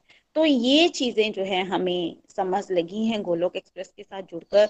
और एक ये भी चीज़ पता चली है कि अगर हम जो है भोग लगाकर खाना ग्रहण कर रहे हैं तो बहुत सारी जो है इम्प्योरिटीज जो हैं भोजन में मतलब उगाते समय भी जो है पड़ जाती हैं केमिकल्स जो है फ़सल में डाले जाते हैं उसको बढ़ाने के लिए। तो उन चीज़ों की भी जो है प्योरिटी जो है मतलब आ जाती है, जिससे कि हमारी हेल्थ भी ठीक रहती है। फिर जो है ये भी पता चला कि कितने लंबे प्रोसेस से होकर जो है भोजन हमारे घरों में आता है। तो हम लोग जो है अगर भगवान का थैंक यू कर रहे हैं तो इसमें जो है बहुत सारे लोगों का योगदान होता है। और जैसे कि किसान है, वो जो है हमारे लिए अन्न उगा रहे हैं तो उनको भी जो है हमने ग्रेटिट्यूड शो करके ही जो है खाना खाना है। तो अल्टीमेट पर्पस क्या होना चाहिए भोग का? प्रभु की प्रसन्नता के लिए जो है हमें हर एक्टिविटीज़ करनी है। यानी कि हमें भोगी से जोगी बनना है। अगर हम जो है अपने बल पर जो है इंजॉय करना चाहते हैं तो वो इम्पॉसिबल है। हम जो है अपने बल से कुछ भी नहीं कर सकते हैं। हमने जो है भगवान की ब्लेसिंग्स लेनी है। वो कैसे मिलेंगी? अगर हम जो है हर चीज़ को जो है भगवान को अर्पित करके ग्रहण करेंगे। चाहे वो खाना हो, चाहे वो जो पहनने वाली चीज़ हो, चाहे जो है कोई यूज़ करने वाली चीज़ हो। जैसे कि निखिल जी ने कल भी बताया था, हम मोबाइल फ़ोन लेते हैं। अगर जो है उसको भी जो है भगवान को भोग लगाकर जो है, ग्रहण करते हैं भगवान को, ये कहते हैं कि इसका जो है, सदुपयोग कर सकूँ। इसलिए जो है, आप इसमें ब्लेसिंग डाल दीजिए तो वही चीज़ जो है, प्रसाद बन जाती है। तो अगर जो है, इंसान इस चीज़ को समझ आए तो वो जो है, पापों से मुक्त हो सकता है। निखिल जी ने बताया कि पाप और पुण्य की वजह से ही हम जो है, इस संसार में बार बार आ रहे हैं। तो जैसे कि गोलोक एक्सप्रेस के माध्यम से हमने ये श्लोक समझे और उसमें जो है भगवत गीता के श्लोक में भगवान ने साफ़ साफ़ कहा है, जो अगर हम ऐसा नहीं कर रहे हैं तो हम पाप खा रहे हैं। अगर हम जो है भगवान को अर्पित करके जो है चीज़ ग्रहण नहीं कर रहे हैं तो हम जो है पाप खा रहे हैं तो इससे जो है हमारे पाप कर्म बढ़ेंगे। हमने जो है दिव्य कर्मों के अकाउंट को बढ़ाना है ना कि कार्मिक अकाउंट के। तो अगर जो है हमने हम हर चीज़ जो है भगवान को समर्पण करके ग्रहण करते हैं इससे हमारे जो है डिवाइन अकाउंट बढ़ेंगे।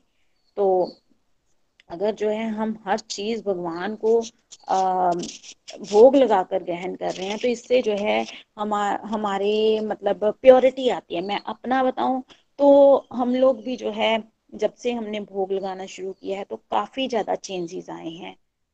जैसे कि स्पिरिचुअल लेवल पर ही बात करूँ तो मैं चाहे पानी पीती हूँ, चाहे कुछ भी करती हूँ तो जो है भगवान को स्मरण करके कर रही हूँ। तो दिन में हम जो है, चाहे बारह बार पानी पी रहे हैं, चाहे पंद्रह बार पी रहे हैं तो उतनी बार जो है भगवान को याद कर रहे हैं। इससे जो है, हम जो है भगवान को याद कर रहे हैं हमारा स्मरण बढ़ रहा है। मेंटल लेवल पर बात करूँ तो जो है पेशेंस लेवल बढ़ा है।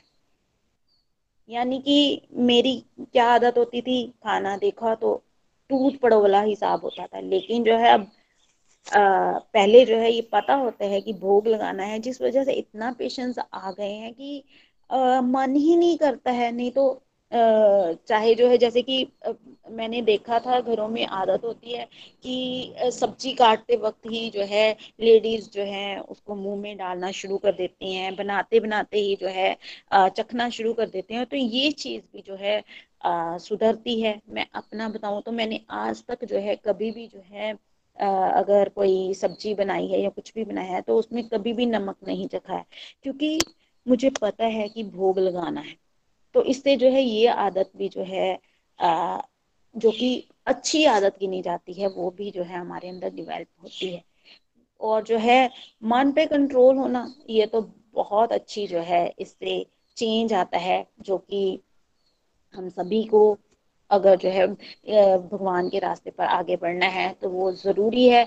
अगर हम जो है इस तरह का अभ्यास रोज़ एक दो मिनट करते हैं तो हमारे अंदर जो है हमारे मन पर कंट्रोल आता है हमारी सेंसेस काबू में होनी शुरू हो जाती हैं। मेंटल लेवल पर तो फ़ायदा होता ही होता है फ़िज़िकल लेवल पर बात करूँ तो बहुत फ़ायदा हुआ है। क्योंकि हम लोग जो है आ, हमारे बच्चों को भी आदत है कि बाहर का खाने की लेकिन क्या हुआ है कि जब से भोग लगा रहे हैं तो अगर जो है मन करता भी है कुछ इस तरह की चीज़ें खाने का तो हम लोग जो है घर पर ही जो है वो बनाते हैं ताकि जो है उसका भोग लगाया जा सके। इससे जो है ईटिंग आउट की आदत जो है वो कम हुई है और जो है खुद घर पर बनाने से जो है क्या होता है? धीरे धीरे ये चीज़ जो है आ, क्योंकि बाहर से मंगवाना आसान होता है और घर पे बनाना थोड़ा मुश्किल होता है जिससे कि ये इन चीज़ों की आदत भी थोड़ी कम हो जाती है और जो है सात्विक भोजन जो है घर पर बनना शुरू हो जाता है और सभी जो है उसको आ, मतलब इंजॉय करते हुए खाते हैं। तो आ, जैसे कि निखिल जी ने बताया कि इससे जो है हमारी complete health and happiness model जो है बिल्कुल बैलेंस में आना शुरू हो जाता है, क्योंकि हम फैमिली को भी इन्वॉल्व करते हैं भोग लगाने के लिए। अगर हम जो है कहीं बाहर हैं तो बच्चों को भी पता है कि भोग लगाना है तो वो भी जो है तीनों टाइम जो है कोशिश करते हैं किसी ना किसी चीज़ का भोग लगाने की, क्योंकि बच्चे अनुकरणीय होते हैं, अनुसरणीय नहीं होते। हमारे कहने से बच्चों को फ़र्क नहीं पड़ता है। अगर हम ऐसा कर रहे हैं तो बच्चों में जो है ऑटोमेटिकली जो है ये चेंजेस आने शुरू हो जाते हैं। तो ये बात भी बिल्कुल सही है कि जो है भगवान भाव के भूखे हैं तो हमें जो है इंटरनल जो है अपने अंदर भाव पैदा करना है। तो भोग लगाने से ये भी संभव हुआ है। पहले हम जो है जब जुड़े थे तो पहले शुरू किया था ज़रूर कि भोग रख देते थे, लेकिन जो है अब धीरे धीरे भाव भी डेवलप होने शुरू हो गए हैं। तो ये बिल्कुल बात सच है कि जैसे जैसे हम जो है इन एक्टिविटीज़ को अपने जीवन में उतारते हैं स्पिरिचुअल प्रैक्टिस को अपने जीवन में उतारते हैं तो हमारा जो है जो अल्टीमेट पर्पस है भगवान के साथ जो है कनेक्शन बनाने का भगवान के साथ भाव लगाने का प्रेमा भक्ति तक पहुँचने का वो जो है आ, हमें दिख रहा है कि वो कंप्लीट मतलब पूरी तरह से जो है हम वहाँ तक पहुँच पाएँगे अगर जो है हम नित्य और निरंतर जो है इस तरह की एक्टिविटी करते रहेंगे। फ्रेंड्स मुझे तो इस चीज़ से बहुत फ़र्क पड़ा है।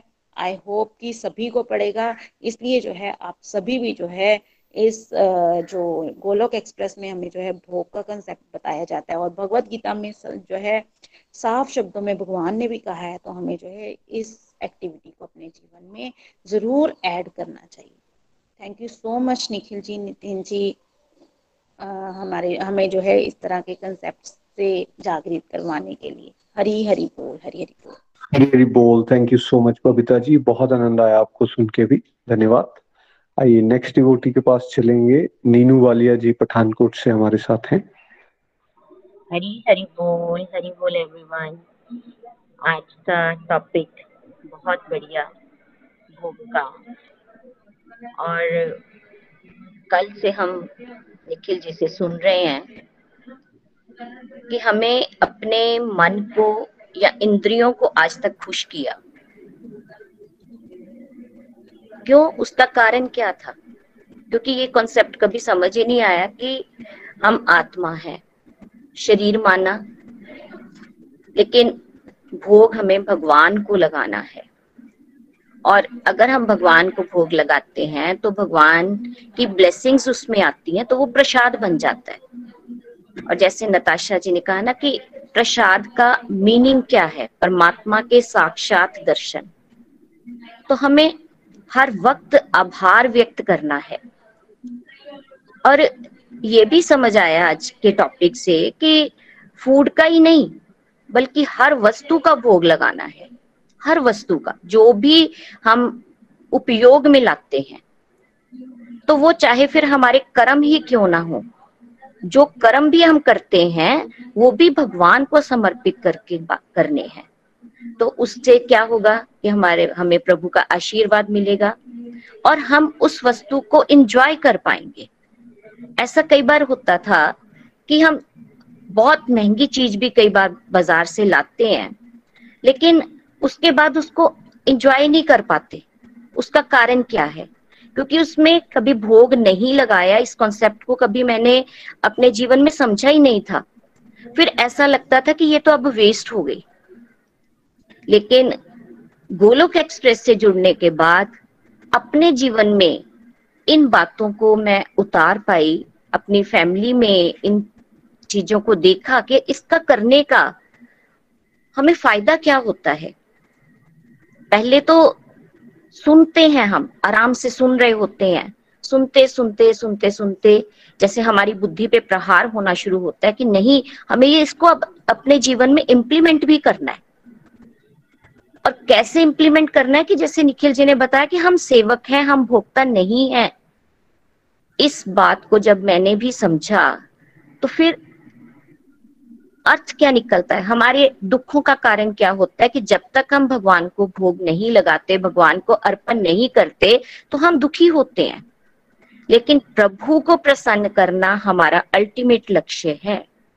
और जैसे चैप्टर तीन के तेरहवें श्लोक से, जी, ये जब से मैंने चार साल से मैं गोलोक एक्सप्रेस से जुड़ी हूँ, जब मैंने पहली बार नीलम जी से ये श्लोक किया था कि अगर हम भगवान को भोग नहीं लगाते हैं तो इसका मतलब है कि हम पाप खाते हैं। पता नहीं उस दिन से मेरे मन में ना एक जैसे गिल्ट सी आती थी कि अच्छा आज तक तो मैंने इतना गलत ही किया कि मैंने कभी भोग लगाया ही नहीं। भोग कैसे लगाते थे? जैसे दादी माँ वगैरह हमारे पेरेंट्स लगाते थे, लेकिन हम बच्चे उस चीज़ में कभी इन्वॉल्व नहीं हुए। ना ही उन्होंने कभी हमें कहा। लेकिन जब मेरी शादी हुई तो मदर इन लॉ जब मैं उनको खाना देने जाती थी तो वो कहते थे वो कुर्सी पे बैठे हो ना कि बेटे भोग लगा दो। तो मेरे मन में ना अंदर से मैं आज अपने मन की सच्चाई बता रही हूँ कि मैं इरिटेट होती थी कि क्या भोग लगाना? पता नहीं, ये भी मेरा, मेरी तरफ़ से बहुत बार पाप हुआ होगा। लेकिन जब मैंने फिर ये श्लोक पढ़ा, इसको सुना, कितनी बार सुना फिर मुझे इस बात की समझ आई कि हम क्यों भोग लगाते हैं? मदर इन लॉ मेरे क्यों बोलते थे भोग लगाना? और वो अगर मेरे को नहीं कहते थे, फिर उन्होंने बच्चों से भी लगवाना शुरू किया। बच्चे बड़े होने, उन्होंने प्लेट पकड़ानी, जैसे मैं बच्चों को कहती जाओ दादी माँ को खाना दे के आओ। तो उन्होंने कहना बेटे, भोग लगा दो। बेटे को बोलना, बेटी बड़ी हुई, उसको बोलना। तो बच्चों ने भी भोग लगाना शुरू किया। क्या बोलते थे? लेकिन उनको इतना समझ तो नहीं था। लेकिन अर्पित अर्पित ज़रूर करते थे। और इस तरह से फिर धीरे धीरे मेरी आदत अब तीन चार साल से ये हुई, जब मैंने भोग लगाना शुरू किया। मैं एक वो बोलते हैं ना कि ये भोजन चाख्यो हरी, ये अमृत हो जाए, अमृत भोजन पाए के तेरे दास अमर हो जाए। मेरा इसमें कुछ नहीं, जो कुछ है सो तो तेरा तुझको सौंप के क्या लागे है मेरा? तो ये मैं बोल के खड़े होके वहाँ पे भगवान को इतनी बात कह के भोग लगाती थी और फिर वापस आ जाती थी। और कई बार ऐसा भी होता था कि अंदर से उधर किचन में तवा रखा है तो जल्दी जल्दी भी रखा। लेकिन आज निखिल जी ने ये बात कही कि नहीं, खड़े होना है हम, हमें वहाँ पे। तो आज से मेरी ये रूटीन होगी कि पहले भगवान का, के लिए जो भी बनाया है, उनको अर्पित करने के बाद फिर बाकी का मतलब जल्दी जल्दी वाला भोग हमें नहीं लगाना है। भगवान की ब्लेसिंग्स हमें तभी मिलेंगी जब हम भाव से उनके पास जाते हैं। फॉर्मेलिटी करते हैं तो भगवान तो फिर हमारे भाव तो जानते ही हैं। जैसे अभी निखिल जी ने सत्यभामा जी की कथा हमारे साथ शेयर की है, और अलग अलग श्लोक के माध्यम से हमें इस बात को समझाने का प्रयास किया है कि हमें करना क्या है। हमारी ट्रेनिंग वो रजस में हुई है, और पैसा पावर को हम ज़्यादा मानते हैं। लेकिन शबरी की एग्ज़ाम्पल से, विद्रानी जी के छिलके भगवान ने खाए हैं, सुदामा जी के कंदल खाए हैं तो कहने का भाव है कि हमारा भाव ज़्यादा इंपॉर्टेंट है। हम क्या कर रहे हैं? इसके भगवान को कोई महँगी चीज़ें नहीं चाहिए, भगवान तो तुलसी पत्र से भी खुश हो जाते हैं। तो घर में भी हमें भोग भाग कर नहीं लगाना, आज इस बात का को मैंने पकड़ा है फॉर्मेलिटी नहीं करनी है, खड़े होके भोग लगाना है दो तीन मिनट प्रेयर करेंगे। प्रेयर करेंगे तो भगवान भी हमारे भाव देखते हैं। और सब कुछ भगवान ने कहा कि मुझे अर्पित करो, चाहे दान भी देना हो तो वो भी हमने क्या करना है? भगवान की खुशी के लिए करना है। किसी की हेल्प भी की है तो प्रभु आपने मुझे सक्षम बनाया है। ये दो चार आज सेंटेंस मुझे इतने अच्छे लगे, इतना आनंद आया है कि मैं बहुत ही इन बातों को अपने जीवन में सोच रही हूँ कि इनको आज से ही मुझे इम्प्लीमेंट करना है। और ये सच बात है, निखिल जी ने बताया कि ये छोटी छोटी प्रैक्टिसेस हम करते हैं तो हमारे जीवन में पेशेंस बढ़ती है। हमारा मन कंट्रोल में आता है, ईश्वर का स्मरण बढ़ता है। हम हम हर लेवल पर, चाहे वो फ़िज़िकल लेवल है, चाहे हम स्पिरिचुअल लेवल पे हैं, हमारी हर तरह की सेहत कंप्लीट हेल्थ कंप्लीट हैप्पीनेस का भाव जो है, वो बहुत बढ़िया हमारा परिवार भी खुश रहता है और हम भी खुश रहते हैं और हमें यही तो करना है। Thank you so much Nikhil ji Nitin ji, जो हमें इन बातों को समझा रहे हैं और मैं अपने जीवन में इसका प्रयास तो कर रही थी, लेकिन अब इसका अभ्यास भी बहुत स्ट्रांगली करना शुरू करूँगी। Thank you so much Hari बोल, हरी हरी बोल। हरी हरी बोल, हरी हरी बोल। Thank you so much Neenu ji. बहुत मज़ा आया आपको सुन के भी और आपने बिल्कुल ऑनेस्टली अपनी स्टेज के बारे में यहाँ सबके साथ डिस्कस किया, कहाँ से शुरुआत हुई थी और कैसे फिर आप चेंजेस लाते रहे और कैसे अब बदलाव को अनुभव कर रहे हैं और वहाँ आप देख रहे हो कि कैसे और भी स्कोप है बदलाव लाने के लिए। आज भी आपने बहुत सारे पॉइंट्स को पकड़ा है और आपने उनको अब जीवन में उतारने की ठानी है। भगवान कृपा करें और आप उसको और अच्छे से अपने जीवन में उतार सकें। देखिए कुछ चीज़ें हैं जो हम मैकेनिकली करना शुरू कर देते हैं। बाहर से तो कर रहे हैं, लेकिन अंदर से फीलिंग्स नहीं है। ना करने से तो वो भी अच्छा है। कुछ ना करने से अगर कोई एक्टिविटी हम करना शुरू कर दें, ठीक है, अभी उसमें फीलिंग्स वाला पार्ट नहीं है बट जब हमने मैकेनिकली करना शुरू कर दी, उसके बाद धीरे धीरे भगवान मौका देंगे हमें फीलिंग्स भी डेवलप होंगी, उसमें और प्योरिटी और क्लैरिटी जो है वो आना शुरू हो जाती है। तो इसलिए हम तो यही रिकमेंड करते हैं कि भाई जहाँ हो, जैसी स्थिति में हो स्टार्ट कीजिए, क्योंकि एकदम शुद्ध भाव तो नहीं बनेंगे। बट आप प्रोसेस को स्टार्ट कर देंगे तो धीरे धीरे खुद ब खुद भगवान जो है वो हमें खींचना शुरू करते हैं। और फिर वो भाव भी बनना शुरू हो जाते हैं। आप सभी का बहुत बहुत धन्यवाद। आप भजन के लिए देहरादून चलते हैं। नीलम जायसवाल जी हमारे साथ हैं। हरी हरी बोल, नीलम जी। हरी बोल भैया, हरी बोल। थैंक यू आप सबका। कृष्णा का थैंक यू आप नितिन भैया, निखिल भैया, आपका भी बहुत बहुत धन्यवाद कि हमें जो भगवान के साथ जोड़ने में आपका कितना मतलब बेस्ट रोल है हमें, कौन से रास्ते पे हम चल रहे थे, आप कौन से रास्ते पे हमें खींच के लाए हो? थैंक यू मन से धन्यवाद, बहुत बहुत। तो बहुत अच्छा आज हमने भोग के कंसेप्ट के बारे में समझा कि भगवान जी जो है मतलब भोगता है, प्रभु और हम जो हैं, सेवक हैं। और हमारा लक्ष्य जो क्या होना चाहिए, भगवान को खुश करना होना चाहिए, ना कि जो हमारी इंद्रिय हैं, उनको खुश करना होना चाहिए। आगे हमें बताते हैं, आगे हमने सीखा कि जो भगवान के भगत हैं, वे भगवान को सब कुछ चढ़ाकर, भगवान को थैंक यू बोलकर आभार व्यक्त करके ही जो है, जो हर चीज़ का प्रसाद रूप में जो है, हम लोग, हमें जो है ग्रहण करना चाहिए। हमें पता नहीं होता कि हम जाने अनजाने में कितने पाप करते रहते हैं। तो अगर हम जो है और हमारे पापों का खाता जो है वो बढ़ जाता है। और अगर हमारे पापों का खाता बढ़ जाता है तो हम मुक्ति कहाँ से प्राप्त करेंगे? हमें तो मुक्ति मिलेंगे ही नहीं, जो हम मुक्ति का सोच के आगे बढ़ रहे हैं। तो वो तो हम पाप बढ़ाते जा रहे हैं अपने। तो वो कभी भी नहीं हो पाएगा। और अगर हम बिना भगवान को चढ़ा के हम खाते रहते हैं या किसी भी चीज़ को यूज़ करते हैं तो वो सारी चीज़ें पाप ही होती है। और क्योंकि हम इन सब चीज़ों को क्या, अपनी इंद्रियों की तृप्ति के लिए ही उपयोग करते हैं। जब हम भगवान के दिव्य दिव्य स्वभाव को जानते नहीं तो हमारा जो है पतन होता रहता है। अगर हमें ये इन सब बातों के बारे में पता नहीं होगा, समझेंगे नहीं, सीखेंगे नहीं तो हमारा क्या? पतन होता रहेगा और हम जन्म मृत्यु बुढ़ापा बीमारी में ही फंसे रहेंगे, हम इससे बाहर नहीं निकल पाएँगे।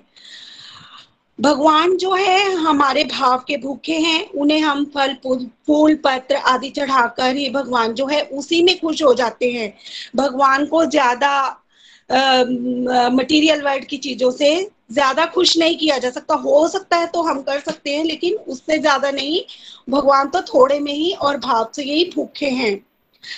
भगवान जी को जो है, हमें हर कार्य को अपना भगवान जी की खुशी के लिए ही करना है। ये मैंने सबसे पहले जब मैं भागवत गीता स्टार्ट करी थी, तभी मेरा माइंड में ये आया था, पढ़ा था, सीखा था मैंने कि हमें जो है हर कार्य को भगवान जी के मतलब को खुश करने के लिए ही करना है। ना कि संसार को खुश करने के लिए दिखावाबाजी नहीं करनी है कि हम इतना दान दे रहे हैं या हम ये सेवा कर रहे हैं या कुछ भी कर रहे हैं तो ऐसा नहीं करना है। हमें भगवान की खुशी के लिए करना है। हमें अपने जो काम करते हैं, कर्मों को भी जैसे भोग लगाना है और सारे कर्मों को भगवान के लिए ही करने हैं, ताकि हे भगवान जी, आप हमारे जो हम कर्म कर रहे हैं, उससे आप प्रसन्न होइए। तो भोग लगाने के कंसेप्ट से जो है, हमारी जो है family health mental health physical health और जो फाइनेंशियल हेल्थ है, उसमें भी सब इन सब में भी जो है इम्प्रूवमेंट आता है। तो भैया, मैं पहले अपना बताऊँ कि हमारी फैमिली में भी पहले भोग लगता था। जैसे कोई भी नया कपड़ा आ जाए तो भगवान जी के चरणों में समर्पण करके फिर लगाता था। और कभी कभी लगता था, जब व्रत होता था या नया फल आता था तो हम मंदिर में चढ़ाते थे। लेकिन हम उसका ना पूरा डीपली कंसेप्ट हम समझ नहीं पाते थे कि ये किस लिए हो रहा है। मतलब बिल्कुल भी समझ नहीं पाते थे और आप सबकी कृपा से अब हम इसको डीपली समझने लगे थे। पहले मेरा भी भोग लगाने का इतना जब स्टार्ट करा था तो सिर्फ़ हमारे घर में नॉन वेज भी बनता था और प्याज, लहसुन वाला खाना भी बनता था तो भोग लगाना थोड़ा टफ लगता था मुझे।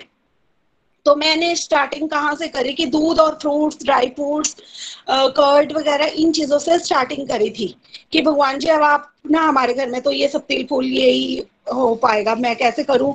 मेरे से तो सेवा हो नहीं पाती है। आप मेरे से अपनी सेवा करवाओ। तो भगवान जी के रास्ते पे जब हम एक रस, एक कदम भगवान जी के आगे हम बढ़ाते हैं ना तो भगवान जी मेरे को लगता है हमें खुद खींचते हैं कि जैसे हमारे भाव होते हैं, सुबह प्रेयर में मेरी यही प्रार्थना रहती है, हे प्रभु, अपनी सेवा करवाओ। मैं तो किसी काबिल ही नहीं हूँ। मेरे से तो कुछ हो ही नहीं पाता, मैं कर ही नहीं पाती हूँ। तो वैसे वैसे मैंने नोट करा है, महसूस करती हूँ। भाव आते हैं कि सच में अब तो धीरे धीरे धीरे धीरे कुछ ना कुछ मुझे बनाना भी आ गया। नहीं तो पहले मुझे बनाना ही नहीं आता था कि मैं क्या चढ़ा सकती हूँ भगवान को। लेकिन अब भगवान की कृपा हुई है कि मतलब अगर तीन टाइम नहीं तो दो टाइम तो भगवान जी को भोग में अर्पण कर ही देती हूँ। जैसे तैसे भी कुछ घर का बना हुआ और जो फ्रूट्स वगैरह आते हैं वो तो अलग चीज़ है। लेकिन मैंने एक दिन नोट करा कि मेरे से सुबह से कुछ नहीं हुआ। एक्चुअली में क्या था कि हमारे घर में ना कुछ बचा हुआ, रखा हुआ था। तो मेरे को मेरे को ऐसा लगा कुछ बना तो है नहीं। आज हमारे घर में फ्रेश क्या कर सकते हो? तो शाम को जब मैं आरती करने लगी तो मेरे को ऐसा लगा, मन में ऐसे भाव आए, मैंने कहा, भगवान जी, आप आज सुबह से भूखे ही बैठे हो, मैंने कुछ नहीं खिलाया आपको। मैं ऐसे करती हूँ अच्छा फटाफट अब ना आपके लिए फटाफट दाल चावल बना के आपको मतलब भोग लगाती हूँ। तो ये करवाता कौन है हमसे? ये भगवान जी मतलब खुद ब खुद हमसे सेवा ले सकते हैं और उनकी कृपा से ही हम आगे बढ़ सकते हैं। और भोग का जो है, सच में बहुत ही अच्छा कंसेप्ट है। बहुत लाइफ में चेंजेस आते हैं।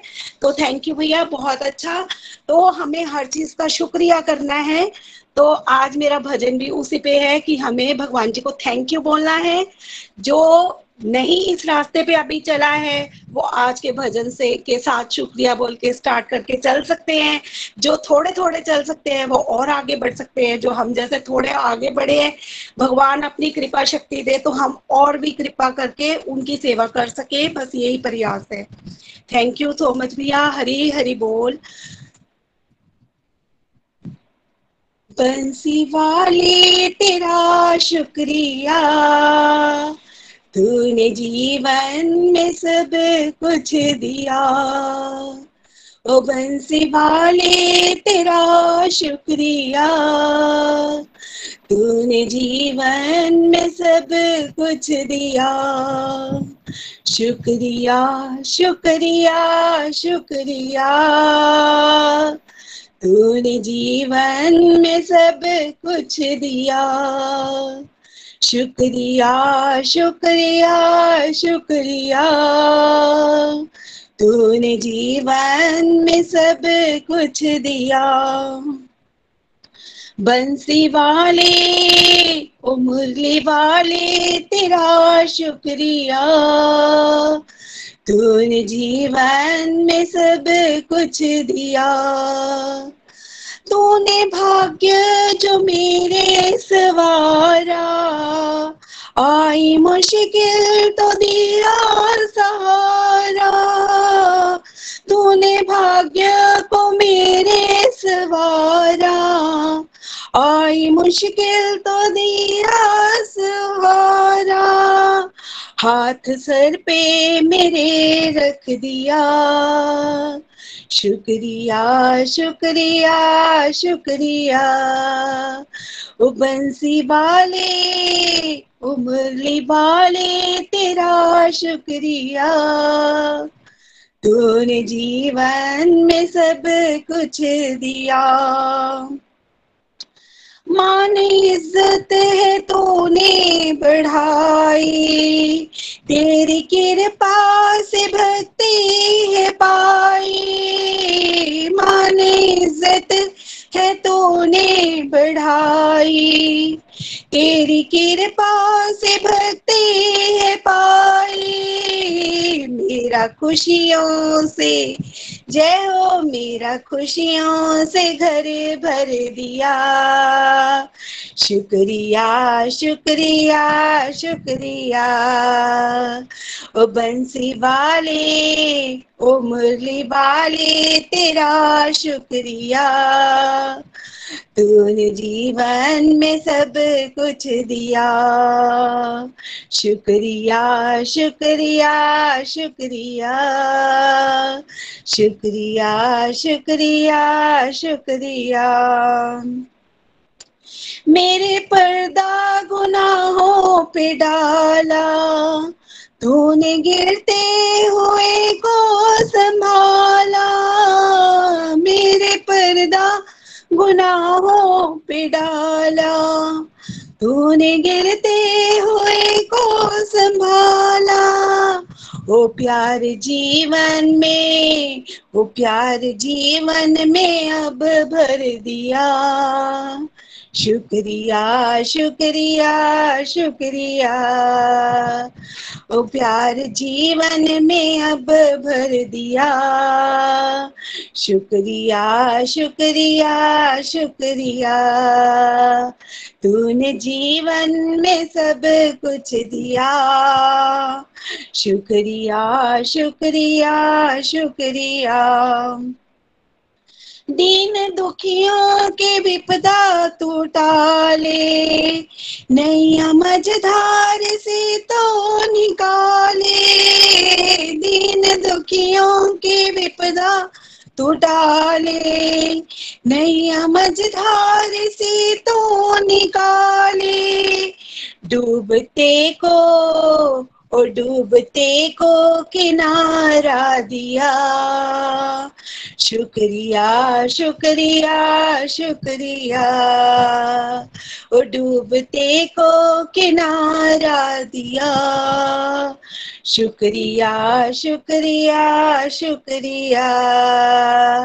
ओ मुरली वाले ओ मुरली वाले, तेरा शुक्रिया। तूने जीवन में सब कुछ दिया। ओ बंसी वाले तेरा शुक्रिया। तूने जीवन में सब कुछ दिया। शुक्रिया शुक्रिया शुक्रिया। तूने जीवन में सब कुछ दिया। तूने जीवन में सब कुछ दिया। तूने जीवन में सब कुछ दिया। हरी हरी बोल, हरी हरी बोल।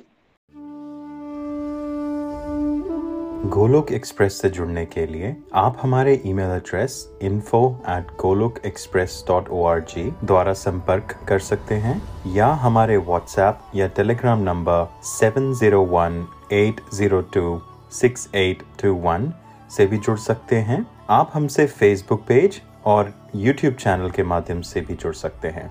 हरी हरी बोल।